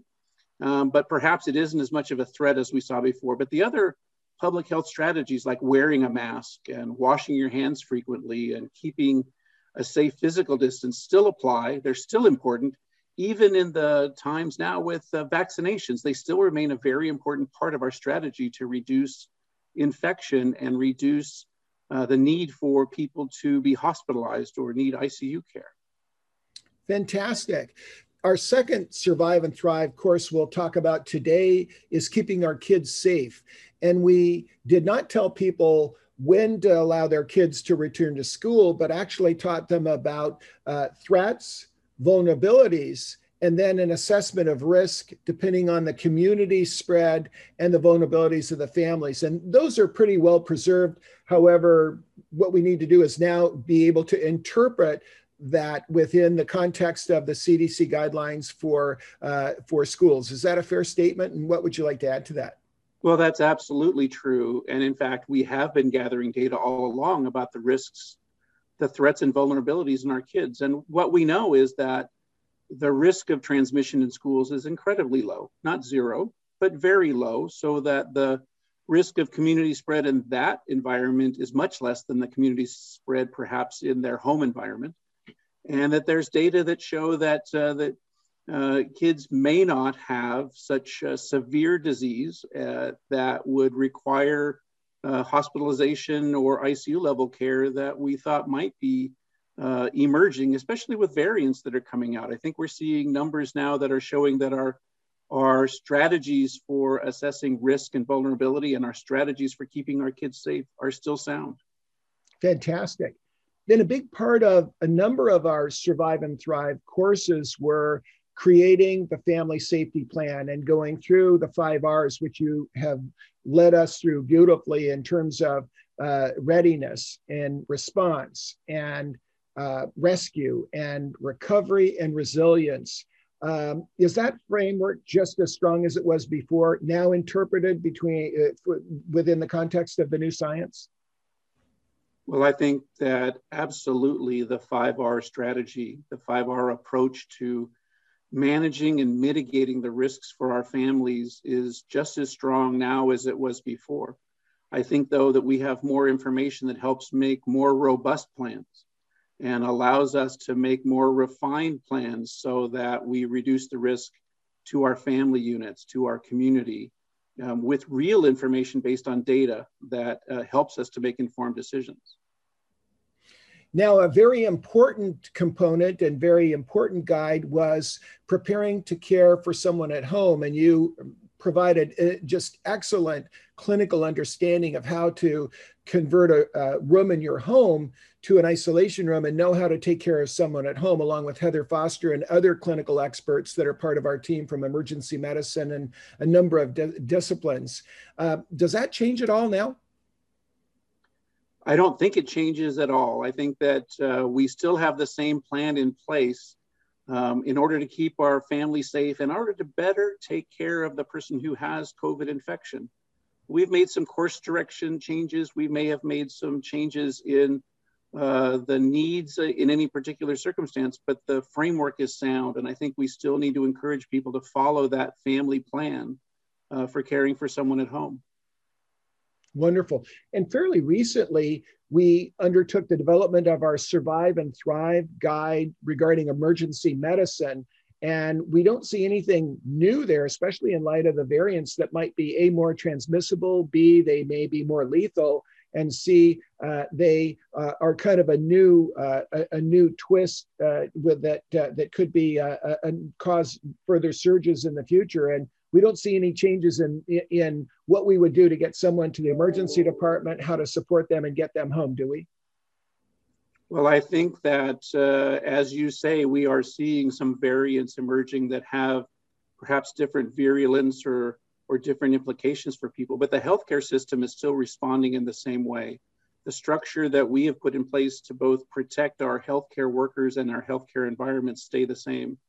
The changes in emergency medicine uh, environment and practice stay the same. We're still practicing uh, public health strategies to try to reduce the spread of, of COVID 19 while paying particular attention to try to protect our healthcare workers. And that's still important, even though the overwhelming majority of healthcare workers have been vaccinated. We still need to keep those public health strategies in place you did a terrific job in helping us understand what we need to know as family members when we have someone in the ICU, which is where you deliver the critical care at both the University of Texas and at Stanford and, and, and help train our future doctors how to deliver that care. That was very recent. Anything to add there now in light of the variants? I don't think so. I think that we are learning uh, with data that's emerging from the study of the care of patients early in the pandemic about how to best provide critical care. Um, the strategies, the resources are still the same. We're learning more about some of the adjunct medications like immunotherapy drugs that we might use. We're learning about some of the medications that perhaps we were trialing that didn't work and we're no longer using. Um, but we're still using the same strategy of trying to avoid the need for mechanical ventilation and trying to optimize the physiology of the respiratory system uh, while caring for people who are under the course of uh, the COVID infection. I think we know more about it. We have more strategies for its management, and we're learning more about the use of adjunct medications to help perhaps shorten the infection or shorten the impact or lessen the impact of an infection in someone who does present with COVID disease. We wish you could be here with us live to address vaccines, the variants, and the road to recovery or the road to victory anything you'd like to add to this program? Well, I think there's a lot of concern about variants and what impact that will have on perhaps another wave of infections in our communities. And I will say that there's significant concern about some of the variants, but there are more than 200 variants that have been identified, and not all of them are really clinically significant. And we're learning more about the variants from Brazil or South Africa or from the UK that are helping us to better prepare for those variants. But I think that despite the variant that's in our population, the care that we're delivering and our plans for keeping each other safe, especially our family safety plans, remain the same. And the foundation of those safety plans is using the public health strategies that we've been talking about all along wearing a mask, washing your hands, keeping a safe physical distance, and still to some extent, cleaning contact surfaces to just be sure that we don't have an opportunity to spread the virus. Fantastic. We really are fighting a war. Some of the weapons change, but we still are battling the same the same enemy, aren't we? I think that's right. So as we as we think about our next survive and thrive guide, it is regarding the long haulers and recovery of those that have had severe disease you've managed some of our sickest patients as cancer patients and also as uh, COVID 19 severe disease uh, uh, afflicted patients. Uh, anything you'd like to add as we kind of head down that highway of now talking about the long haulers and some of these multi system inflammatory conditions that can occur? Well, I think we are all learning quite a bit about the prolonged recovery phase from COVID that some patients, a minority of patients, but some patients present with that leaves them with respiratory or cardiac or neurologic symptoms for far longer than the infection itself. And we're learning strategies on how to both manage their symptoms and to manage their reintegration back into their home life and their work life in a way that is meaningful for them. They can be, um, you know, back into their regular activities in a measured way, uh, but safely.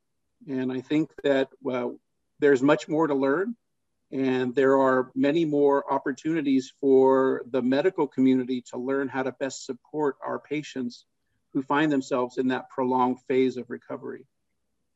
Well, thank you so much, Dr. Botz. Final question is It's been a wonderful journey with you as a co founder of the MedTac Bystander Rescue Care Program. As we think about landing at the new normal, and this pandemic is past, and there may be future pandemics, adding a new layer of infection control and infection prevention and protection to what we do for the typical emergencies that might happen before EMS arrives. Uh, any encouragement that you can uh, add regarding adding those layers of protecting victims as well as ourselves, as well as those that are bystanders?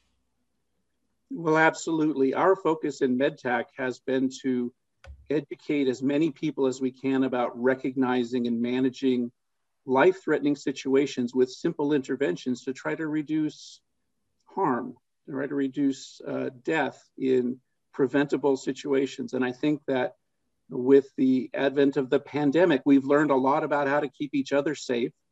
And I think what our bystanders will implement as part of the MedTac program is an increased awareness of the transmission of respiratory viruses and other communicable diseases that might temper how we approach medical emergencies in the future. It will become part of how we address intervening and interacting with our loved ones and others who may have a medical emergency that we have identified, but need to, to try to manage before our professional first responders can arrive.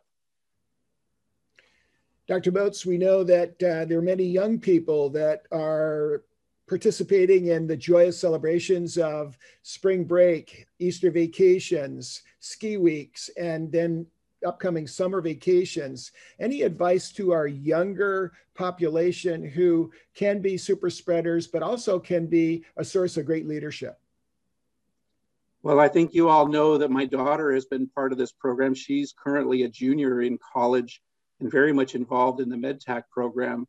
And I think the message that I would give to her and to her, her cohort, to her peers, is that this is a real threat to you and to your loved ones, and that we still need to, to uh, keep the faith with our program that pays attention to public health strategies and that looks at trying to reduce the risk in our populations.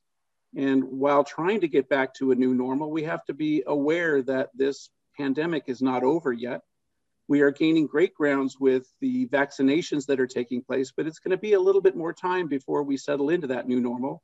And they need to not only keep up that public health strategy, but also encourage their, their friends and their colleagues, their classmates, their roommates to do the same because getting that message out to their peers is much more powerful than if you and I try to tell them that this is really a, a valuable behavior. And so we depend on our on our young group of college students and others who are working with us in this program to spread the word, to be the, the role model for their peers in trying to keep our community safe. And to help everyone understand that it's important to take the shot and play it safe, right? Absolutely. Get vaccinated. It's really an important part of our plan to mitigate the coronavirus. Please get vaccinated. Charlie Denham is a high school student, co founder of the MedTac Bystander Rescue Care Program, leads our Lifeguard Surf program, and is one of the leaders of the MedTac Student Outreach Program. He will share the family lifeguard program he helped develop during the holiday coronavirus surge. David Besch, who is an award winning educator, a MedTac master instructor, and an Eagle Scout advisor to Charlie and a group of scouts placing rescue stations at beaches in Southern California, helped deploy the lifeguard program to more than 20,000 families over the holidays. Mr. Bashk also saved the first life through MedTac after his first seven weeks working with us. When the holiday surge hit, our team knew that families and friends would gather despite the warnings of public health officials. So a checklist of precautions were developed to take before, during, and after an event to protect the participants. The goal was to prevent what the team called double bubble trouble, where the families and friends would share the same air and touch items that would transmit the virus. One objective was to avoid becoming what the CDC defines as a close contact if someone were to become infected. Charlie and guests over the Thanksgiving break tested the concept, refined it, and deployed it to scouts, students, and families. Now, spring break, ski weeks, Easter, and summer vacations pose similar risks until the virus is fully in control. Good morning, Charlie. Spring break, ski week, Easter vacation, and other long weekends are unfortunately super spreader events. We really think our holiday lifeguard message can help. Charlie, isn't it exciting that we had such a great response to our holiday lifeguard program? Absolutely, Mr. Resch. We knew the youth and young adults would step up. The virus variant from the UK is important. A single infected person can infect more than 11 times as many people, and they are more lethal. Do you think young people know the risk? No, Mr. Resch. Everyone is tired of staying apart and they want to get back to normal. I don't think they know. I agree. You know, as a, as a teacher, Charlie, I'm excited that we have more vaccines on the way. What message should be sent to young people? We need to urge them to make sure to get their families vaccinated as soon as possible. The sooner they do, the safer they will be. Agreed. Charlie, do you believe that Cub Scouts, Boy Scouts, and Girl Scouts have a role to play? Yes, I do. Helping their families and communities is just what they need to do. It's a great opportunity to lead. I agree. Thank you, Charlie. Thank you, Mr. Resch. So, so what I'd like to do uh, right now is uh, to shift gears to uh, invite Randy Steiner uh, to speak. Uh, Randy is one of our terrific leaders in uh, and I need to make sure that I'm not sharing right now. Randy, we, what we'd like to do is just thank you so much for uh, uh, your contributions as a, the um, director of emergency preparedness at University of California, Irvine. You've also written uh, a book regarding uh, uh, uh, acute trauma management as a result of what happened to your family earlier on in life. Um, we want to ask you about the opportunity for these membership groups, the young people that we can reach through families and membership organizations like Scouting, like uh, faith-based organizations, and these these groups that work and learn and uh, are educated together. What would you like to add to what we've uh, uh discussed and where our opportunities lie? First of all, thank you very much, Chuck. I really appreciate being here, and for the uh, the comments of everybody on the panel. It's really um, just provided a great perspective on you know where we've gone and how far we're moving on this this pandemic and this crisis. Uh, you know, we've as as Paul Batia uh, mentioned in his video, you know, we've been really active in doing uh, vaccine coordination and, and distribution at the at UCI. We've done about uh, forty six thousand vaccines at that one site so far, and we're really looking uh, forward with a lot of anticipation as other sites uh, open up around the county. The county's just opening up the uh, super site at the Costa Mesa Fairgrounds. I believe that that went live yesterday.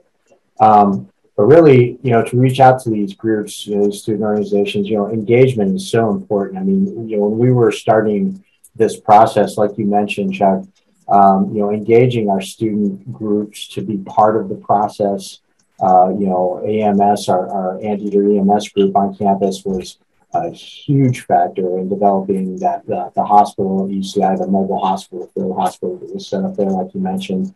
Um, you know, when we were looking for that level of engagement, they were right there. They've also been very involved as well with other student groups and our, our anteater ambassadors in doing um, our COVID uh, support center, our, our uh, COVID uh, uh contact tracing. We've actually trained a lot of our students on campus to be contact tracers. And of course, the support uh, from our volunteers from uh, AMS student groups and other student volunteers uh, to help us out at, you know, at the pod, at the point of suspension, uh, where we're actually delivering the vaccine.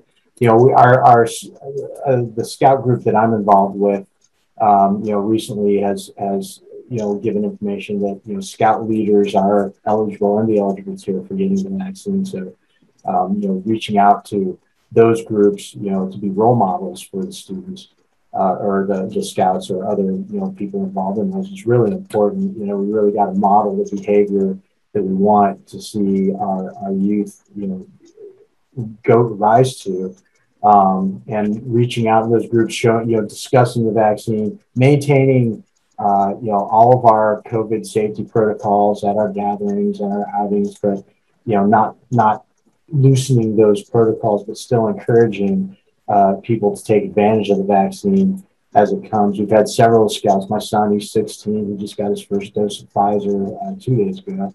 Um, many of the other scouts in our group, in our particular uh, troop, are, are also getting their, their, their vaccines and starting to return to school. Of course, you know, maintaining all that uh, distancing and mask wearing and all the other safety protocols. We have to also, um, you know, really reinforce that. I'm really encouraged, not just by, you know, the level of participation we've got in the county um, from the individual citizens in the county getting the vaccine. Like I said, 46,000 vaccines is, is just a, a, massive number.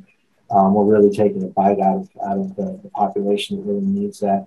But, you know, everywhere I go, even people who have been vaccinated, a lot of vaccinations, people are still, you know, wearing masks. They're still social distancing. They're only spending so much time in the stores. And it's really encouraging to see that, that in the county in general, um, that uh, you know people have really taken this seriously throughout this process. And I think that's why you know we just moved into the orange tier uh, for COVID infections um, cases in Orange County. While you know the, the initial video you know shows trends, uh, you know alarming trends nationwide, and in our little neck of the of the world, we, we seem to be moving in the right direction. So you know reinforcing those um, you know, the, the, the, the, good behavior and, and encouraging people to take care of themselves, encouraging people to, to get the vaccine and make them understand why I think is, is really important.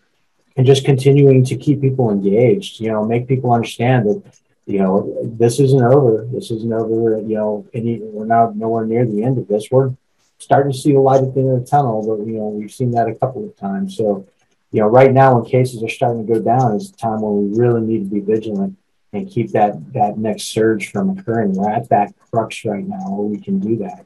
And engaging people like this great group of students and, and volunteers on this this call, um, and you know, encouraging their leadership to go out to their peers and their groups and really model that good behavior and you know make people understand how this vaccine works and why it's going to work um, and and how important it is to gathering this this herd immunity that we've always talked about. You know, it's not going to be getting a whole bunch of people sick; it's going to be getting people from getting sick, and that vaccine is going to be the, the key to that. And we're seeing the results of that. You know, right now with these these numbers of the vaccine really trending in the right direction.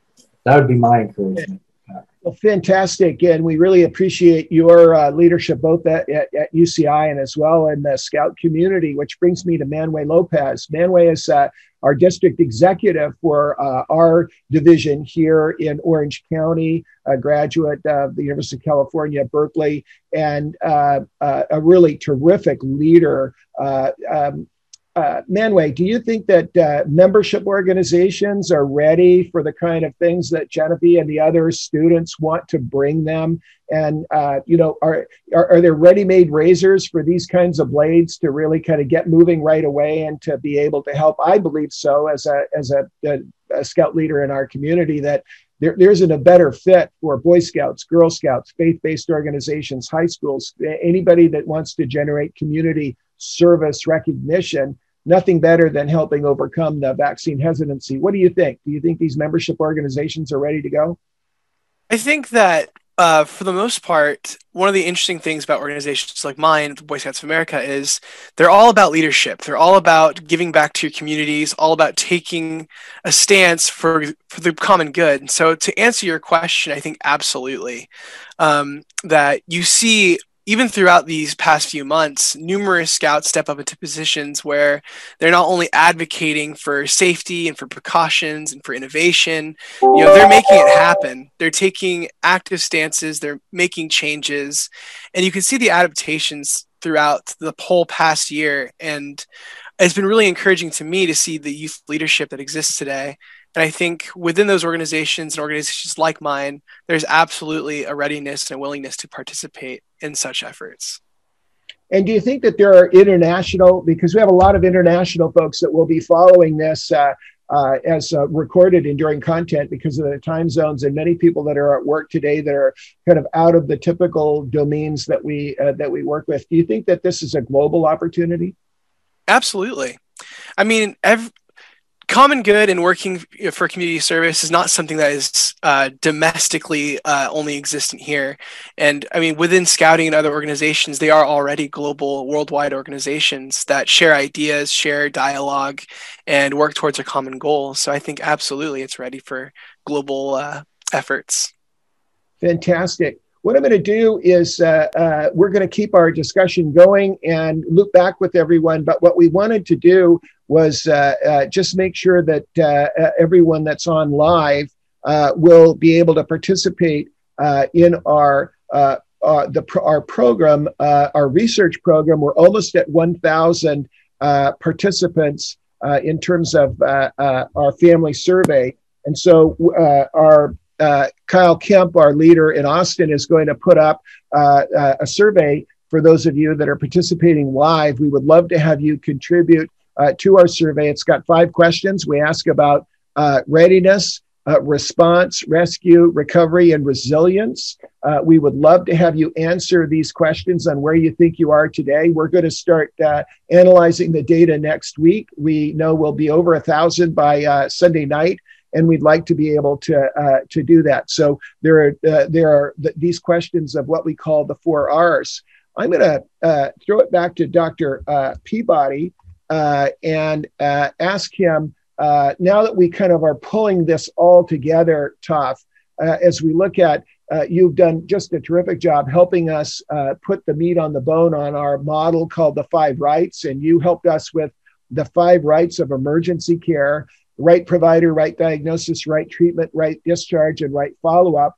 And in our longer enduring content version, we have Dr. Uh, uh, Greg Botz, uh, who addresses our prior um, our prior survive and thrive guides and what's new as we are now on this road to recovery. Uh, what should we know about going to the emergency department and your field of emergency medicine as we uh, as we are on this road to recovery. But we may have this surge. We don't know yet. Maybe we won't. The plateau or a slow decline or a surge. Uh, what what do we need to know, and what would you like us to know about as we think about emergency medicine? Well, Chuck, I think the five rights is an excellent start um, for you know uh, any visit to the emergency department, um, no matter uh, during which time, uh, COVID or non-COVID times. I think during COVID and related to this um, webinar in particular, um, we need to uh, uh, focus in on um, discharge precautions. And uh, uh what you do um, out in the community really matters. When you leave the emergency department, it really matters. So uh, continuing to wear your mask, uh, getting vaccinated when it's your turn, um, uh, continuing to the hand hygiene and um, and social distancing, following CDC guidelines, um, when visiting uh, folks that are vaccinated versus unvaccinated. Um, good ventilation. Uh, those are the those are the main public health um, kind of strategies that I think uh, post emergency department visit um, will keep you will keep you safe um, from and your family safe from coronavirus. Um, and so those are the things I'd like to emphasize uh, on the five rights is that kind of discharge uh, portion for any emergency department visit. So, Toph, one question that we had is how do we know the vaccine is working so profoundly and it just isn't people washing their hands and wearing masks and adhering to other precautions? It's a great question because it's a dynamic balance and it depends on the community, right? I mean, some are very, very good about uh, masks, social distance, ventilation, airborne, and some are highly penetrated with the vaccine. So that's a difficult question to answer, but I'll throw it to you. Well, I think we know vaccines are working because of the randomized control trials that um, that were done um, during the during the um, the rollout and testing of the of whether or not the vaccines worked. And so, um, if you take folks who are vaccinated versus non-vaccinated, and you look at their rates of hospitalization, um, or you look at their rates of uh, um, of, of you know severe coronavirus, um, you can you can actually see that there's a, a profound uh, decrease um, in the uh, in the in the folks that were vaccinated versus non-vaccinated. So I like to look at the um, the trials, and then um, and then from that you can look at the kind of empirical evidence that's now coming out on communities that are getting vaccinated. Um, and so you look at the amount of uh, deaths, and you look at the amount of hospitalizations that we have in um, in the folks over 65, and you can take nursing homes for example, who are our top priority, and most um, folks got vaccinated that were in nursing homes. And now we see a lot fewer deaths and a lot fewer hospitalizations because of the vaccine. Um, because we were doing those things uh, previously. We were trying to do the, the um, public health strategies of hand washing, mask wearing, um, and we saw, um, you know, uh, again, a surge after surge. Um, and so I, I don't think we've changed our practice profoundly um, in each community. Uh, it's the vaccine that's made a, a huge difference, uh, at least in the last uh, month or two. Thank you, Toph, for your great insights. It's a real pleasure to introduce Chief Bill Adcox, who is the Chief Security Officer of the MD Anderson Cancer Center and the Chief of Police of the University of Texas Police Department at Houston. He's one of the pioneers of threat safety science. Bill, what are your thoughts regarding vaccinations and essential workers, first responders, those in law enforcement, as it relates to getting vaccinations for their families? Well, thank you. Uh, first and foremost, getting vaccinated is critical.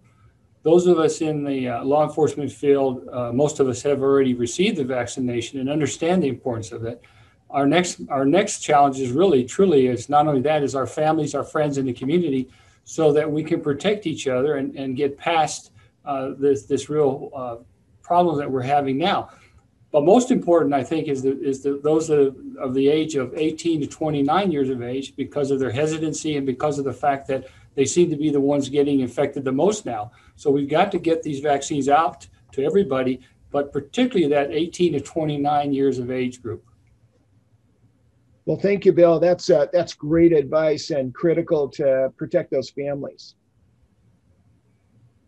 Okay, I just leave it a space to edit. Okay, now we're talking about the variants. So, Bill, what advice do you have to those essential workers and those on the front line regarding the variants? This is uh, definitely a serious issue. Oh, absolutely if we don't get vaccinated and these variants keep coming out and getting worse, uh, we're going to we're going to get into a much worse situation than we've ever been in. The variants have to be taken serious. We have to push for vaccinations. We have to continue with our precautions such as masking and distancing and so forth. But the variants are very scary. Uh, we know that in our field, and we're going to do everything we can to protect each other. Perfect. Perfect okay, now now it's the new normal. So Bill, as we let me restart. Bill, you and I talked. Oh, you I have to wait for you to look up. Okay. Bill, Bill, as we've uh, discussed, this uh, this road to victory on the bridge to the new normal is critical. What advice do you have to the essential workers, their families, the frontline law enforcement regarding that new normal? Uh, it really isn't the old normal, is it? Oh no, it's not. And uh, I think there's no doubt in anyone's mind, particularly the professionals, uh, that pandemics are going to be with us forever. And they're going to, we're going to have additional pandemics at some time in our life. And because of that, we have to keep our guard up. We have to understand the safeguards. We have to take all those precautions and continue with those. So we cannot go back to the old normal. We have to continue, but we have to understand uh, that we're always at risk and we have to be cautious and remember those precautions because the new normal is going to be critical to our future and our lives. So these layers of precautions are going to be part of our daily life. Is that a fair statement regarding your your group, your constituency? I think so. I, I really do, and particularly with where I, I'm employed and working in the hospitals, I think they've learned so much, and they're they're going to be changing their practices forever. We're going to be doing that even within our own organization as we move forward. We're going to see more individuals that will be working from home. You're going to see different layouts within the buildings. You're going to see our precautions. Some of those precautions that we're doing now are going to continue on because not only with the pandemic and and looking at COVID-19, but we've also seen some positive impact on other types of of, uh, of uh, viruses and so forth. So yes, I don't think there's any doubt that there's going to be a, a new normal, and, and we have to continue with our precautions. Thank you, Bill. Great job. Appreciate it. John Little, who you see uh, the upper right hand corner of our speakers, is not only a, a volunteer, uh, uh, medical volunteer for Saddleback Church in Orange County here, but also uh, a security volunteer, having been both a paramedic and law enforcement. And uh, we'll just have him make a comment, and then I'm going to go through each one of our uh, leaders today and, and, and ask for final comments. And we'll close with Jennifer Dingman's comments. John, you're a terrific volunteer both in the medical area, uh, having been a paramedic and uh, helping in that in the faith based organizations, but also uh, uh, having been in law enforcement providing security. How important is it that those volunteers for the medical volunteers and those for security be good role models regarding masks and social distance and vaccines? Well, I think it's uh, very important. I know we just had the reopening of our church this Sunday, Palm Sunday, and Rick, our pastor, Rick Warren, uh, made it clear that uh, we should all be good role models, and all the uh, volunteers, all the staff uh, were required to wear wear a mask at the church. John, there there is some opposition to the masks, but as you deal with it in a very positive way, uh, you, you're able to overcome that resistance. Is that a fair statement? Oh yes, yes, a hundred percent. Fantastic. And then, John, the other thing is is that you're uh, really helping your church, and we're helping you with our MedTac program make sure that we add the extra layers of protection with automatic defibrillators, extra masks, and that extra layer of infection prevention that we can add to first aid and first responders. Would you advise other churches and other organizations to do the same? Oh yes, sir. I think um, I know at Saddleback I've been a member of Saddleback uh, many years now, probably 20, 25 years at least. And in the recent years, the last probably 10 years, medical group and security at Saddleback, we strive, I think, to be an example for other organizations, other faith-based um, organizations, to have the best uh, protection, the best experience while you're uh, attending church. Well, John, thank you so much for helping lead the training of our MedTac programs with Stop the Bleed program for the American College of Surgeons, where we've helped get your folks uh, trained in that, and also as a CPR instructor and helping uh, in that. you have been a great role model, and thanks for helping inspire other organizations. Well, thank thank you, Doctor. I love your uh, webinars, and you're you're doing a, a great job. You're basically the, the backbone for uh, everything we're we're doing, and thank you. Thanks, John. So, what I'd like to do now in, in closing is just uh, um, uh, remind you that we have longer interviews with Dr. Gregory Botz, our lead clinical uh, uh, expert, and we address each and every one of the Survive and Thrive Guides courses, all nine that we've put together, and what's new. And basically, uh, there, there isn't a lot new other than that we would uh, put less emphasis on cleaning high contact surfaces and an enormous amount of emphasis on ventilation, use of masks, fit, filtration, and cleanliness of the masks, and a number of things that we're working with uh, uh, uh with uh, Jamie Irastorza on. Heather Foster, you'll hear from her regarding this new layer of the new normal and wh- how important it is uh, for us to be adding uh, infection prevention to what we do in bystander care and the encouragement of caregivers. Uh, Brittany Bartow covers some of the additional areas that are important to regarding vaccines, and our wonderful leader from law enforcement, uh, uh, Bill uh, Adcox, you'll hear from him as well. I just want to ask, is Keith Flittner on today?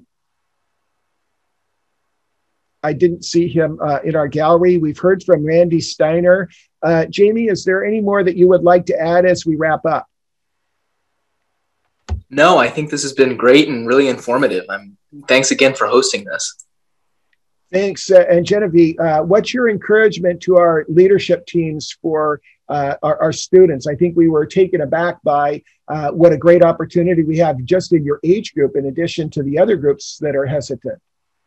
Yeah, I guess like don't take it as a given that your friends are going to get vaccinated. Uh, I definitely am going to talk a lot more to my friends than I was planning to because I just assumed they would all get vaccinated and that our work is more important than it ever was. I mean, that, it's always been important, but it's even more important now because we're not doing the second degree of getting the students to talk to the parents. We're actually getting students to to do to you know co- communicate and do it themselves. And if anyone watching has a high school student in America who would like to um, you know do some vaccination work at their school, please reach out. Uh, we'd love to support them. Fantastic. Great, great idea. Danny Policicchio, uh, anything you'd like to add? Uh, no, sir. Just thank you again so much for having me today. I definitely learned a lot. So. Luis, I think we've got uh, really good, uh, good, good ideas for what we'll add to our app. Yeah, I completely agree. Uh, but first, uh, thank you for having me and uh, thank you for hosting this. And hopefully, in terms of the apps, we can start to see some uh, beta testing and also hopefully deploying it in the next coming weeks. Great. And I look forward to that with our college students as well. I think we've got another target now that we know more about hesitancy. Manway, thank you for your great leadership in scouting and also uh, helping encourage and inspire our young people and our leaders for young people. Is there anything you'd like to add? Um, no, uh, just thank you so much for hosting and for having me and uh, for all the great work that our panelists are doing. Please keep doing it. And your example does pave the way for others to follow. Well, thanks. And uh, Dominic, we're, we're so excited to hear about how you've been helping, and you and Ivy are working uh, diligently there in Boston uh, at Harvard, but also uh, serving your communities. Uh, anything for our role models that you'd like to share?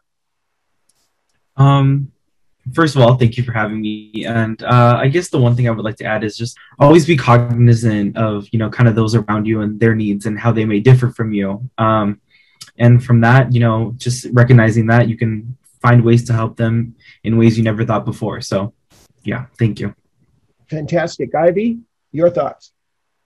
Um, yeah, again, thank you for so much for hosting this. And yeah, I kind of, everyone has said that how important it is to be a good role model and also checking with your friends and family because it's not a given that, you know, they'll get the vaccine or if they're feeling hard feelings about um, you can definitely help them understand the process better. But yeah, thank you so much.